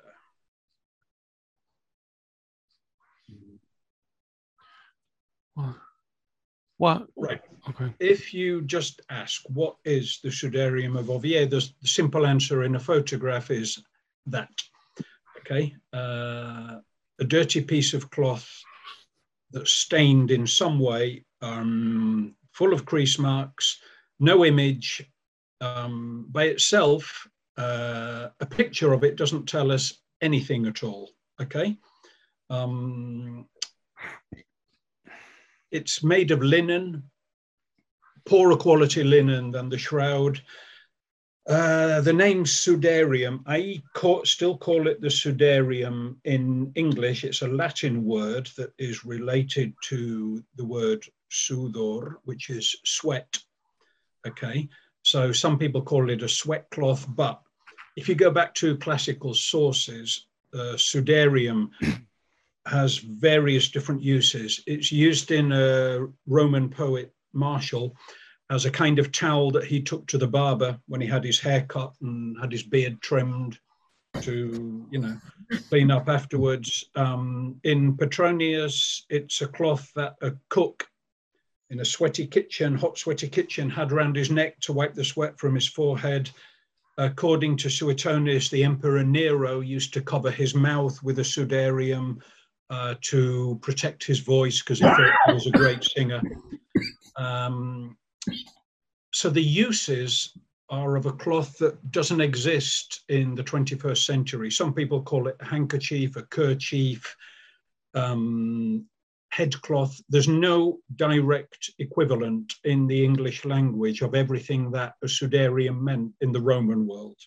Okay, which is why I prefer to just call it a sudarium, the Latin word for it. Okay, it's been in Oviedo since Oviedo is a city in the north of Spain. That's the cathedral, okay, in Oviedo. Um, obviously, the cathedral, that part of it is very recent.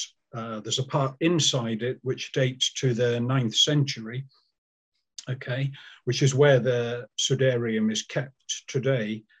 Um, it's been there ever since the city was founded in the 8th century. See, the big difference, before I actually get into what these bloodstains can show us, is that whereas the history of the shroud is totally open to debate, um, as I say, there is a shroud. The burial shroud of Christ is mentioned in historical documents from the second century on. Uh, there's no doubt that it existed um, the debate there is is that shroud in those documents the one that is kept today in Turin in the north of Italy? Okay, but there is no silence, as some people would have us believe. You know, the shroud is never heard of before the 14th century. Not true. Um, may, might not necessarily be the shroud of Turin. That's a different argument. But um, the shroud is not. It doesn't go through 1,200 years of silence. Let's say. Okay, it's there. Uh, on the other hand, the history of the Sudarium, which is my field as a historian, what I've researched in all the manuscripts, which I'll show in a few minutes, is fairly easy, at least in comparison to the Shroud, to establish. In other words, we've got multiple, multiple attestation here, manuscripts from that were copied in, in what today is Belgium, uh, France, Spain, all kinds of different documents from different um, periods that in their essential details tell the same story. Okay, that the Sudarium was kept in um, Palestine, well, Palestine. The name, the name business is always difficult. Do we call places by today's names or the names they had then? It was uh, kept near Jerusalem until the sixth, uh, the beginning of the seventh century, when the Persians invaded and conquered Jerusalem. And there was a mass exodus of Christians um, running away basically from the Persians. And they took with them their relics, among which was this Sudarium, no matter what it is or isn't in the end. Okay. and it came over the Mediterranean into Spain.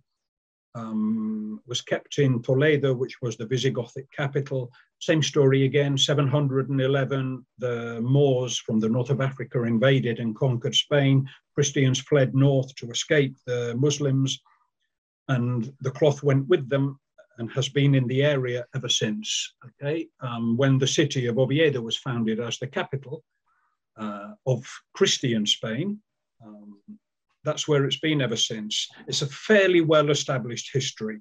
Um, okay, but what is the cloth? If we get back to the cloth, the first thing you can see it's stained with something. Okay, um, again, this was analyzed in a laboratory. What do those stains consist of? They consist of one part human blood and six parts pleural edema fluid. Okay, pleural edema is when you die from asphyxiation or suffocation, your lungs fill with this liquid. Uh, pleural edema, well, an edema, you know what an edema is, pleural just comes from the Latin word for the lungs, okay? Um, according to most uh, doctors who, uh, apart from Fred Zugibe, who have um, studied the shroud, that is a liquid that would have gathered in the lungs of somebody who was crucified. Okay, so um, immediately we could say, okay, it looks like these stains come from somebody who, again, crucified. You see, can we say crucified? What you can say medically and scientifically is that these stains come from a dead body that were uh, that was dead in a posi- in an upright position with the arms outstretched. Is that crucifixion? Could be compatible with crucifixion, but you cannot say scientifically that person was crucified. You can say he died in an upright position with both arms outstretched. Okay, that's the difference between wishful thinking and, and what the science of this can tell us. So, how were the stains made on this cloth? Um, there's no point going, I haven't really got time to go into all the details, but the one I want to find is the one the one I want to find is always the one that I can never find. Okay, it doesn't matter which slide it is, but it's always the one that somehow escapes. Okay. Dun, dun, dun. It's here somewhere, and if not, it'll be in the other one. now, well, okay, I'll, I'll, find it eventually. What it is was um, a forensic doctor from the University of Madrid and later on the University of Valencia, uh, whose credentials, there it is, don't need uh, presenting. He's he died now. Um, he's been dead for a few years. He worked on various uh, national murder cases. I mean, he's a forensic doctor. Uh, he decided, right, let's try and reproduce the stains that were made on this cloth.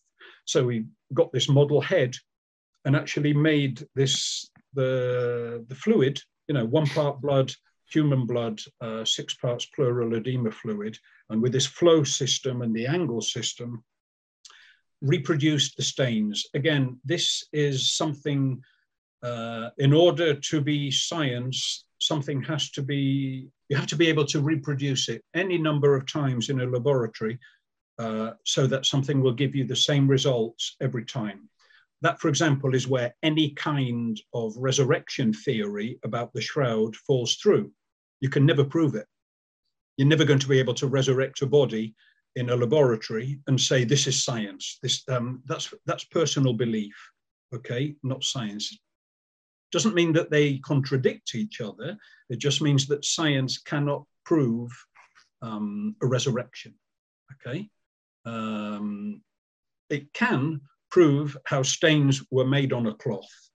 And basically, summarizing, the only way to get um, these stains was um, I've, I've, actually done this live a few times on Barrie Schwortz. Okay, when we've hmm. coincided at congresses, I've got a replica of the of the Sudarium, and I, I crucify Barry, and I have, have, him standing there with his arms outstretched, hmm. as he's got long hair and a beard.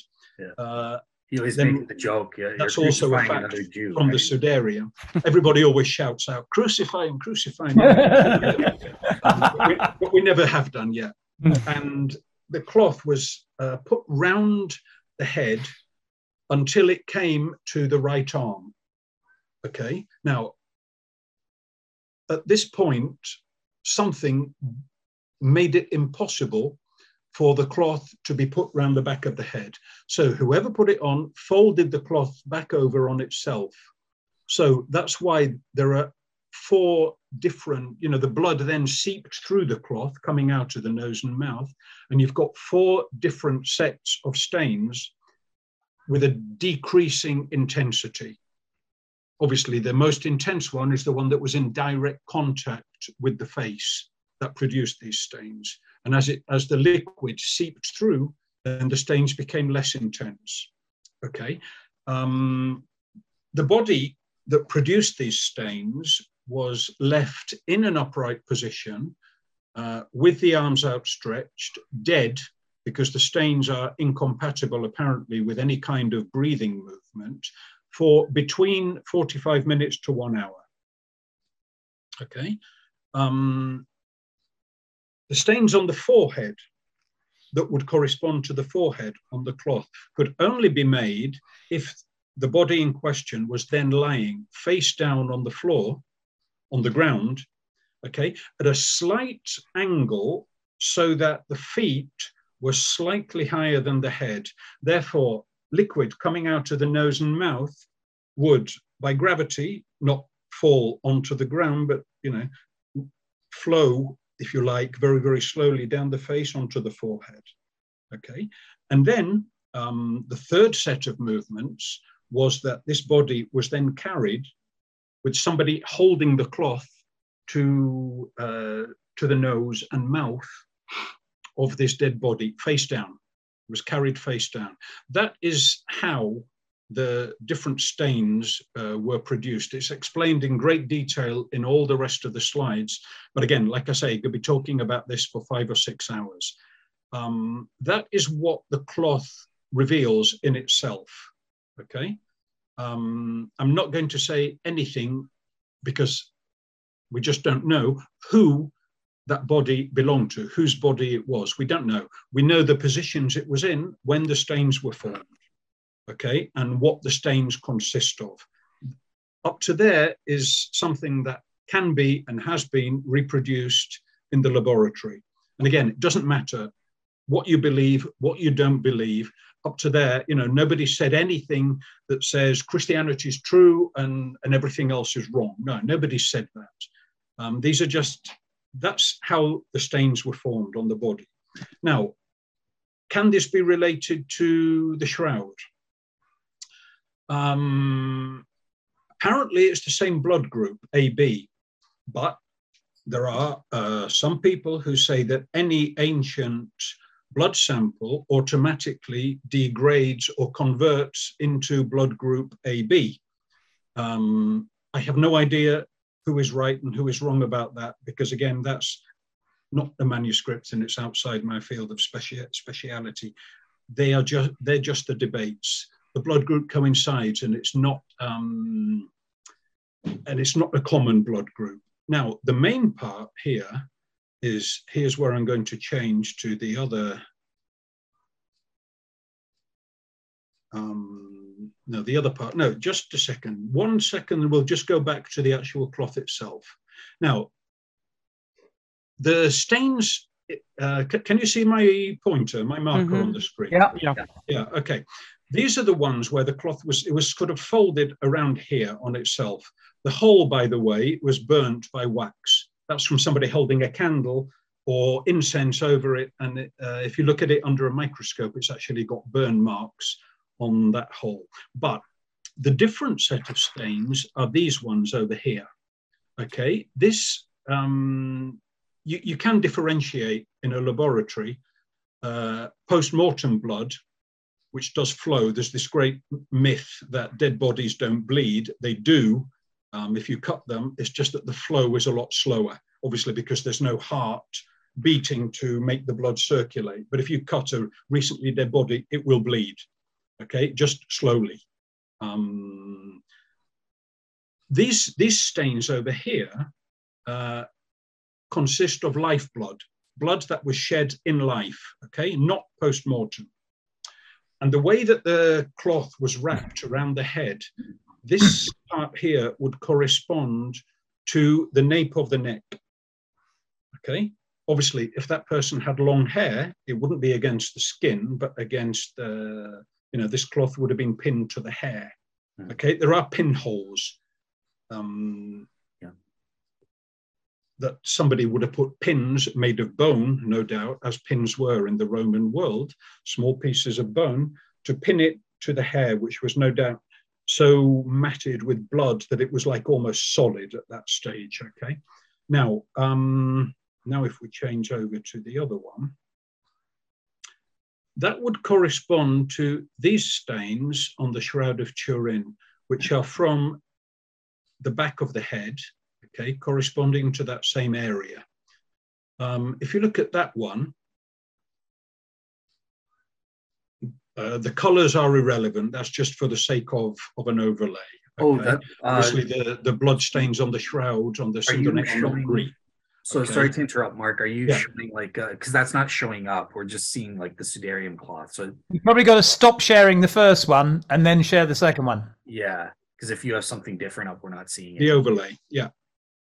Um, so just to a certain extent, the shape of the of the blood does coincide.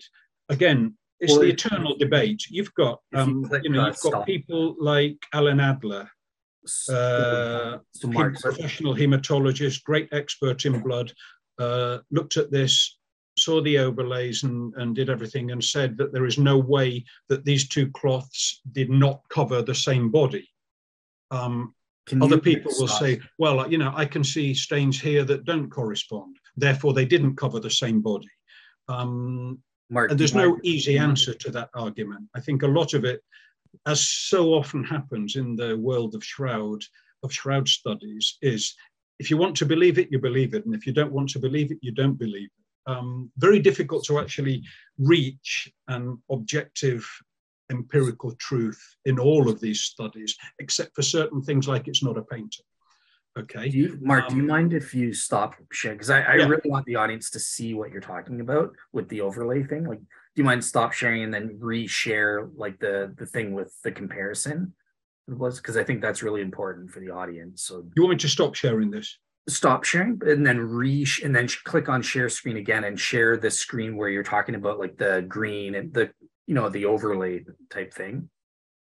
You know what I mean? We can only see the, the shroud, the, the sudarium itself. We can't see the overlay pattern. Oh, you can't? No, why not?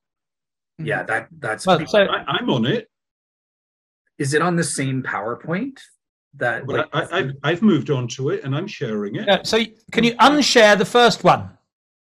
Ah, okay. That's the one you can see. Yeah. Right. Uh, how do I unshare? Up, up, at the top. Of the screen. Okay, yeah. Right, but no, I, I don't think I'm sharing anything now. That's right. I have to go back to the other one. Yeah, yeah, so click on share again, and then make sure you click on the right. Okay. There, there, there we go. Yeah, there it is. Well, yeah, okay. Uh, and if I go back to that first one there, can you see that the one of the shroud? Yeah, mm-hmm. yeah. That's the part of the shroud on the on the dorsal image that corresponds to the back of the head. Okay, so these are the stains that we're looking at that's the two of them side by side. When I was talking about the colors, that's just done for the sake of the comparison. Obviously, the stains on the shroud are not green. Okay, um, that's obvious. He's okay? not a Vulcan. Uh, that's just for the sake of comparison. And the overlay looks like that, which convinces some people and doesn't convince others.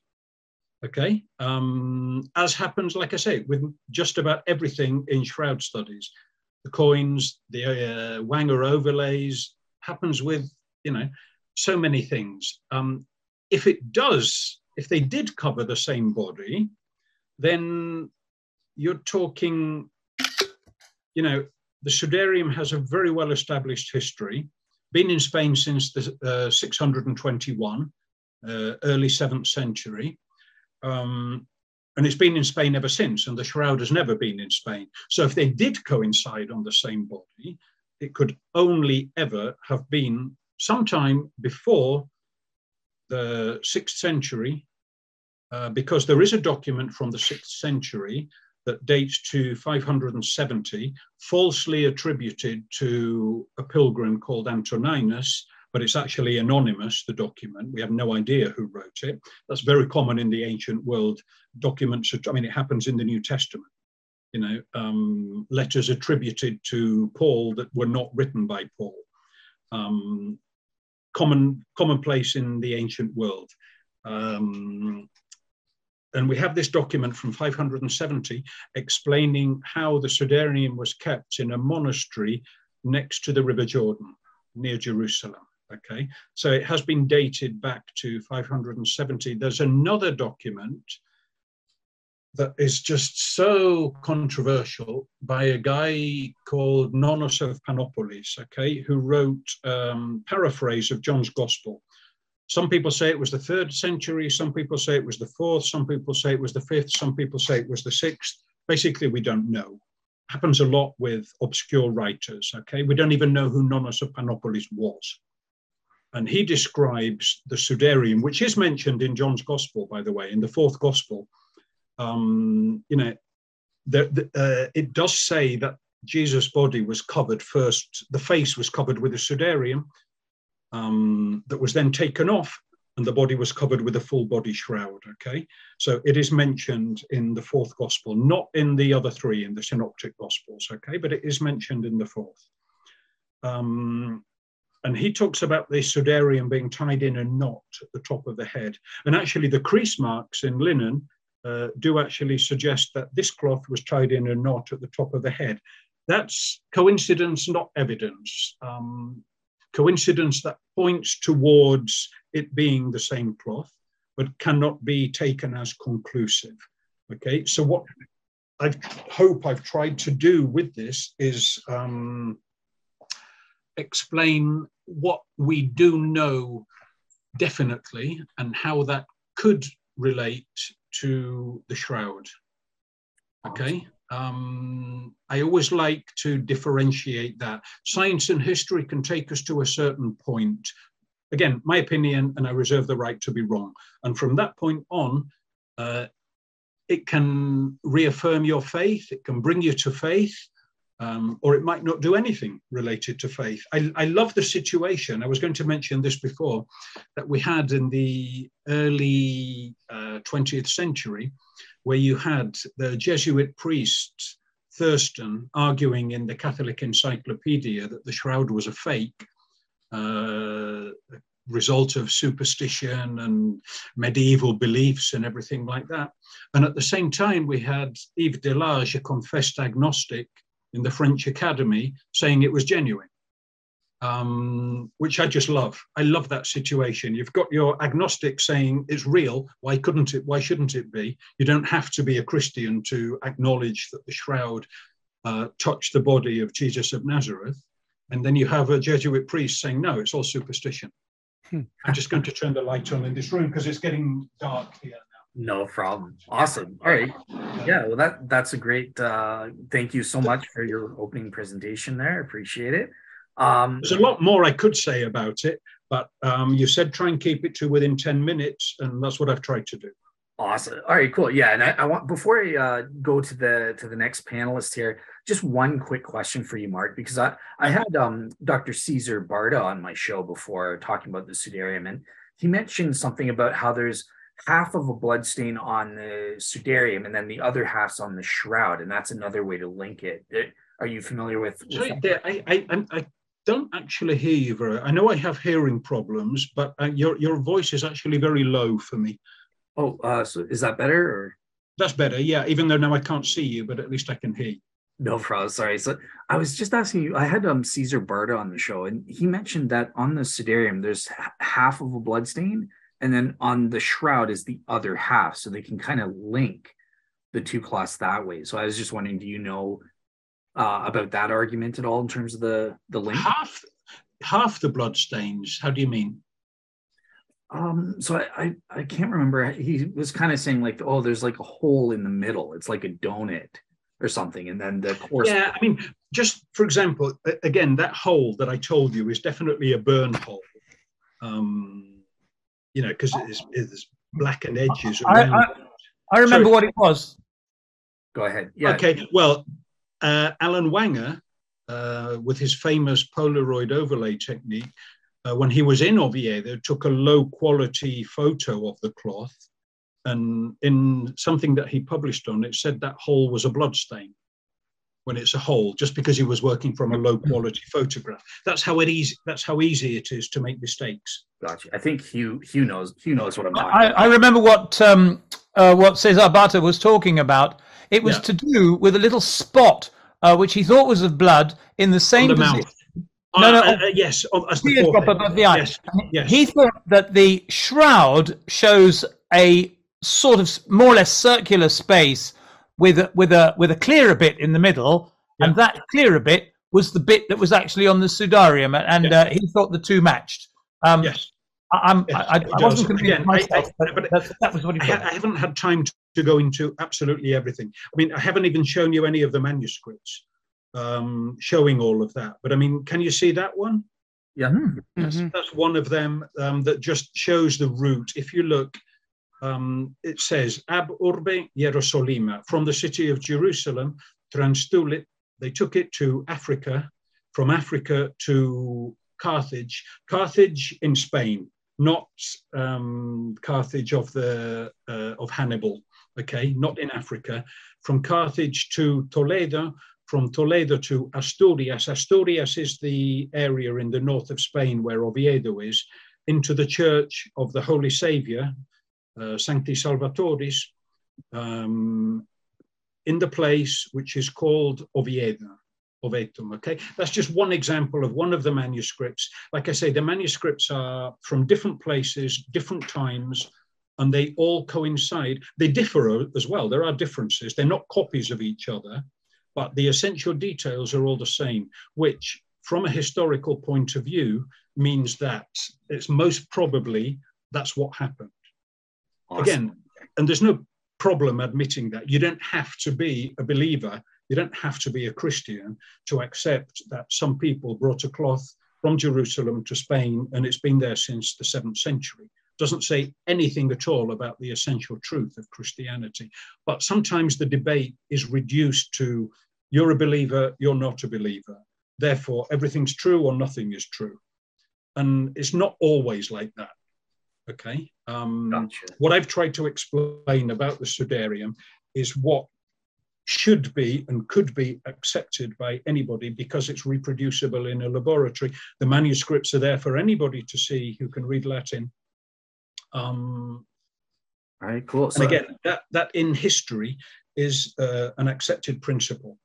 Multiple right. sources that agree on the essential truths most probably happened like that.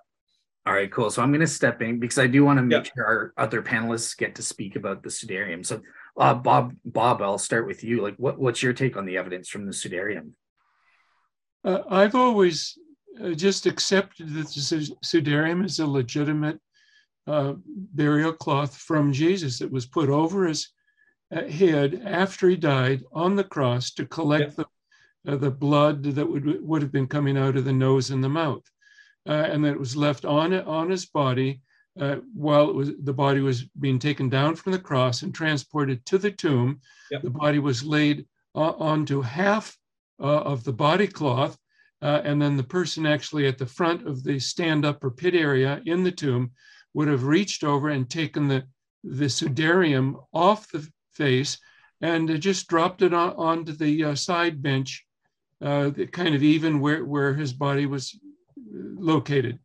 Yeah. Uh, and so that becomes important actually in my work in the carbon dating uh, of the shroud uh, to actually have a, a, good estimate as to where the sudarium was located actually in the tomb. It's, it's probability argument. Mm-hmm. Yeah, but but uh, very so, accurate. So very, I, very I, accurate take of how that fits in with it. Yeah, I'm sorry. It's a very accurate take of how uh, that evidence that I presented fits in with the, the story of the death of Jesus of Nazareth. Uh, yeah, so that there's there's no image on the sudarium because the sudarium had been taken off the body and laid aside, and then after that was taken off and laid aside, then then the top side of the body cloth was laid across the body. Yeah. So th- it just seems to be consistent with the evidence that we see on the shroud and, and on the sudarium. So yeah, so I accept the, both of them as being legitimate and authentic. Mm-hmm. Awesome. All right, cool. So Joe, I, I want to turn it to you. What's what's your take on the evidence from the sudarium there? Um, I think based on the the totality of the evidence, and you know, we got people in Spain studying it pretty much exclusively, and you got people like uh, you know, well, besides Mark, uh, you got uh, Jackson and Adler, and even Rogers wrote about it. None of them discounted it. Um, I think the the evidence is very strong for the authenticity of the Sudarium. But I, w- I wanted to ask Mark uh, if he could just speak to the the carbon dating of the Sudarium and, and the dates that they got and his take on that. Yeah, there was never a. I, okay, people argue about this the cloth probably was dated, but the protocol wasn't followed, and there's no, uh, you know, and some people say, oh, you know, there's no hard evidence. It, it wasn't done in the right way. It that sounds familiar. Yeah, it sounds very familiar. but having said that, it probably was carbon dated, and the results came out as 8th century, which, again, we're lucky enough to know that the Sudarium is documented back to the sixth century. So obviously something went wrong with that. Or it's 300, the dating was, you know, at least 300 years out, let's say, at least. Um, yeah, so, so it, it doesn't sort of coincide with, with its first historical mention by any means. Uh, historically, it existed before that. No matter what it is or it or what it isn't. You know, if somebody comes along and said, "Oh, well, you know, I think it was made in the fourth century," well, I would say, well, as far as the documents go, um, could be. Cool. Yeah, but not, but not eighth century. I see uh, Bob wants to contribute on that before we go to Hugh. So yeah, go ahead, Bob. Yeah, yeah. So that in, in my work on the nuclear analysis of the uh, sh- shroud of Turin, that uh, the, the question, you know, uh, my, my, concept for explaining the carbon dating of the corner of the shroud uh, is that uh, neutrons were emitted uh, from the body uh, and they flooded the tomb, bouncing around in the limestone, eventually coming back after they've been thermalized, slowed down, and, and, then absorbed in nitrogen in the Shroud of Turin to produce new carbon 14, uh, which then can explain the, why the corner of the shroud dated to uh, 1390 to uh, 1260 to 1390. Yeah. And that concept explains the four different aspects of the carbon dating that need to be explained. And, that, and no other concept does. Uh, and that explains the date, the, the slope, and the x direction and the length of the shroud. And and in the y direction in, in the know, in the width of the shroud. Uh, and then I also recognize that it can explain uh, a dating of, of the Sudarium to uh, 700s or so, uh, based upon the, the, location of the Sudarium, a distance from the body cloth, so that it uh, so that the neutron distribution in the tomb fell off the further you would get from the body so that the sudarium was placed a distance from the body so that there were, was less neutron absorption on the sudarium to produce less carbon 14 on the sudarium so that it that's why it didn't date to the same as the shroud of turin but it, it was only changed from 33 AD to about 700 AD because there was less new carbon 14 produced by neutron absorption on the sudarium than on the shroud of Turin. Mm-hmm. Awesome. All right, cool. Uh, Hugh, uh, over to you. What what's your take on the Sudarium evidence? And feel free to share your screen if you want. Well, um, no, I, will just make. I'll repeat one comment of Mark's, but with reference to the uh, shroud. and, and, and just ask one, one forensic clarification.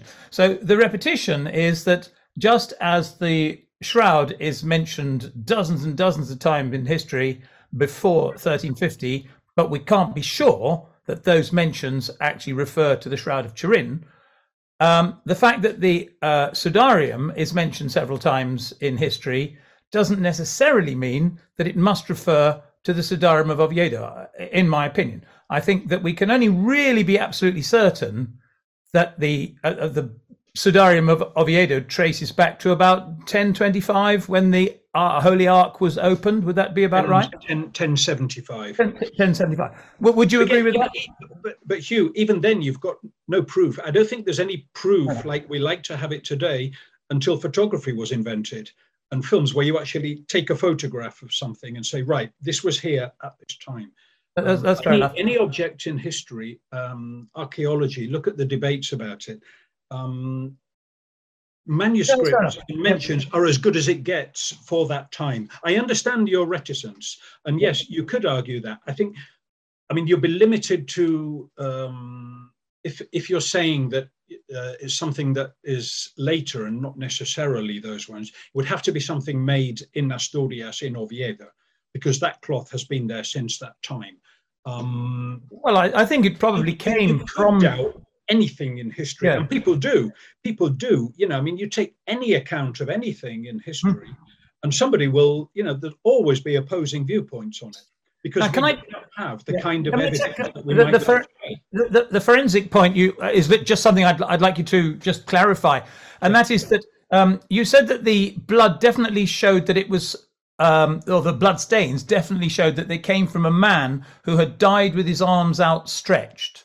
Now, your diagram just had one arm, if I can remember correctly. D- does it definitely prove that he had both arms outstretched? Yes, or, yes. Or with um, and the, and the head at an angle of uh, hmm. 70 degrees to one side, 30 degrees forward.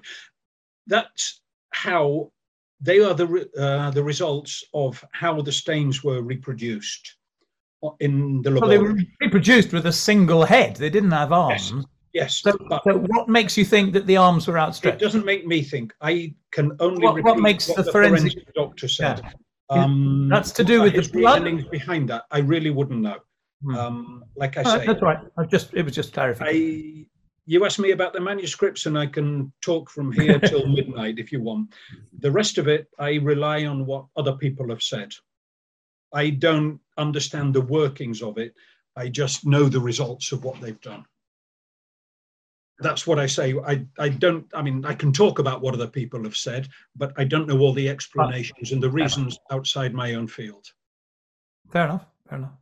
Gotcha. Awesome. All right. Um, well, one thing I just want to throw it open to the panel about like that link with the forensics and stuff. I know uh, that's not anyone's area of specialization, but um, one thing that Hugh's kind of mentioned to me is, uh, you know, that blood stain where you have the overlay technique. Yeah.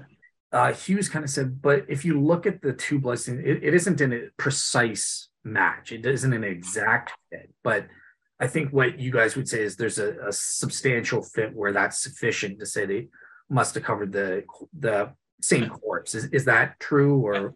Yeah, and I, I agree. I think you can see it both ways. Um, you know, some uh, hematologists have argued that they must have, the two clots must have covered the same body, and others will say that you don't. This is like in in the recent COVID crisis, at least in Spain. You know, uh, one day you see an interview with a doctor in the newspaper, qualified doctor saying that everybody should wear a mask everywhere, and the next day another equally qualified doctor says it's useless to wear a mask. Mm. Um, you know, who do you believe in the end? I can only emit an opinion about what I think is right or wrong when it comes to manuscripts and history. The rest of it, like I say, I am just giving the results of what other people have done research on. Gotcha. Uh, yeah. Cesar Barta is not a forensic doctor either, by the way. Okay, okay. He's one of those people who, and I tell him this to his face, I'm not bitching about him. Um, he likes to think he's a historian, doctor, uh, physicist, chemist, uh, likes to think he's everything. Okay, I I hope it's not false modesty, but um, I, I, you know, like like Hugh's question now, I don't know. I don't know what makes the forensic doctor think that he did. Um, I suppose it's written down somewhere, and I should learn it, but um, I, I haven't actually seen that. It's the same as, I mean, the, the blood stains also apparently uh, show. How do we know it was a man? Because he had a beard. He also had long hair. Gotcha. You can apparently extract that information from it too again, it's not surprising. Just because someone had a beard and long hair, uh, you know, you're not saying any major truth about uh, Christianity or about anything. Lots of people have beards and long hair. Um, but again, so many people would then say, "Oh, you just want it to coincide with with Jesus," and you're saying, "No, I'm not saying that. Uh, some people do, certainly. Um, I'm not. I'm just saying that, you know, these experiments show that the person whose body this cloth was used on had a beard and long hair. That's it. Gotcha. All right, cool. And yeah, I, I want to get the other panel. Like, what what's your kind of take? And actually, if um if you want want to stop sharing your screen, I can show you the the picture that Hugh sent me, um, just so we can see. That's that's, that's my that's my screen share oh, uh, of um, using screen grabs from uh, uh, Cesar Barta's book. Yeah. Okay, so you're you're going to show you're going to show your own thing. Okay, cool. So that's all. That just to me, those don't coincide. Yeah. Okay. Do you have? Well, do you have? Is that oh. it? Yep. okay. Do you mind stop sharing your screen? I just want to show. I'm delighted. Yep. There we go. All right. So I want to show. Uh, I can understand that, Hugh. I can I can really understand that um, that that reticence about that. Um, it, it's not definite to my mind so, so yeah, so you guys can see like um, th- this is what he, he's kind of saying. We'll see, they're they're not precisely the same shape, but um, yeah, would, would you guys what would you guys say? Like Bob and Joe and and and Hugh, we've heard Mark's case. It, is this type thing sufficient enough to say, yeah, they probably covered the same corpse, or mm. yeah, like well, Bob, we'll start with you or Joe. so Joe, what's your take? Um, they're somewhat similar, but uh, not exactly. Okay, and is it similar enough in your view, or? Um, to be honest, I'm not sure. Okay, uh, Bob. Uh, yes, taking into account that uh, you know the, this would be slightly different look. Look, I mean, different clause that we're talking about. Uh, I think there's a reasonably good correlation between the two. Cool. And and Hugh, anything you wanted to say about that, or you've already said it? Uh, uh, no, no, no, nothing much. It just, I would say that one should always consider the bits which don't coincide as well as the bits which do. Yeah. I think this was where Alan Whanger got things wrong with his uh, sort of, however many you look up, 135 or 46 or 27, whatever he was, he, he compared things and he got these points of coincidence, but he sort of forgot all the points which didn't coincide.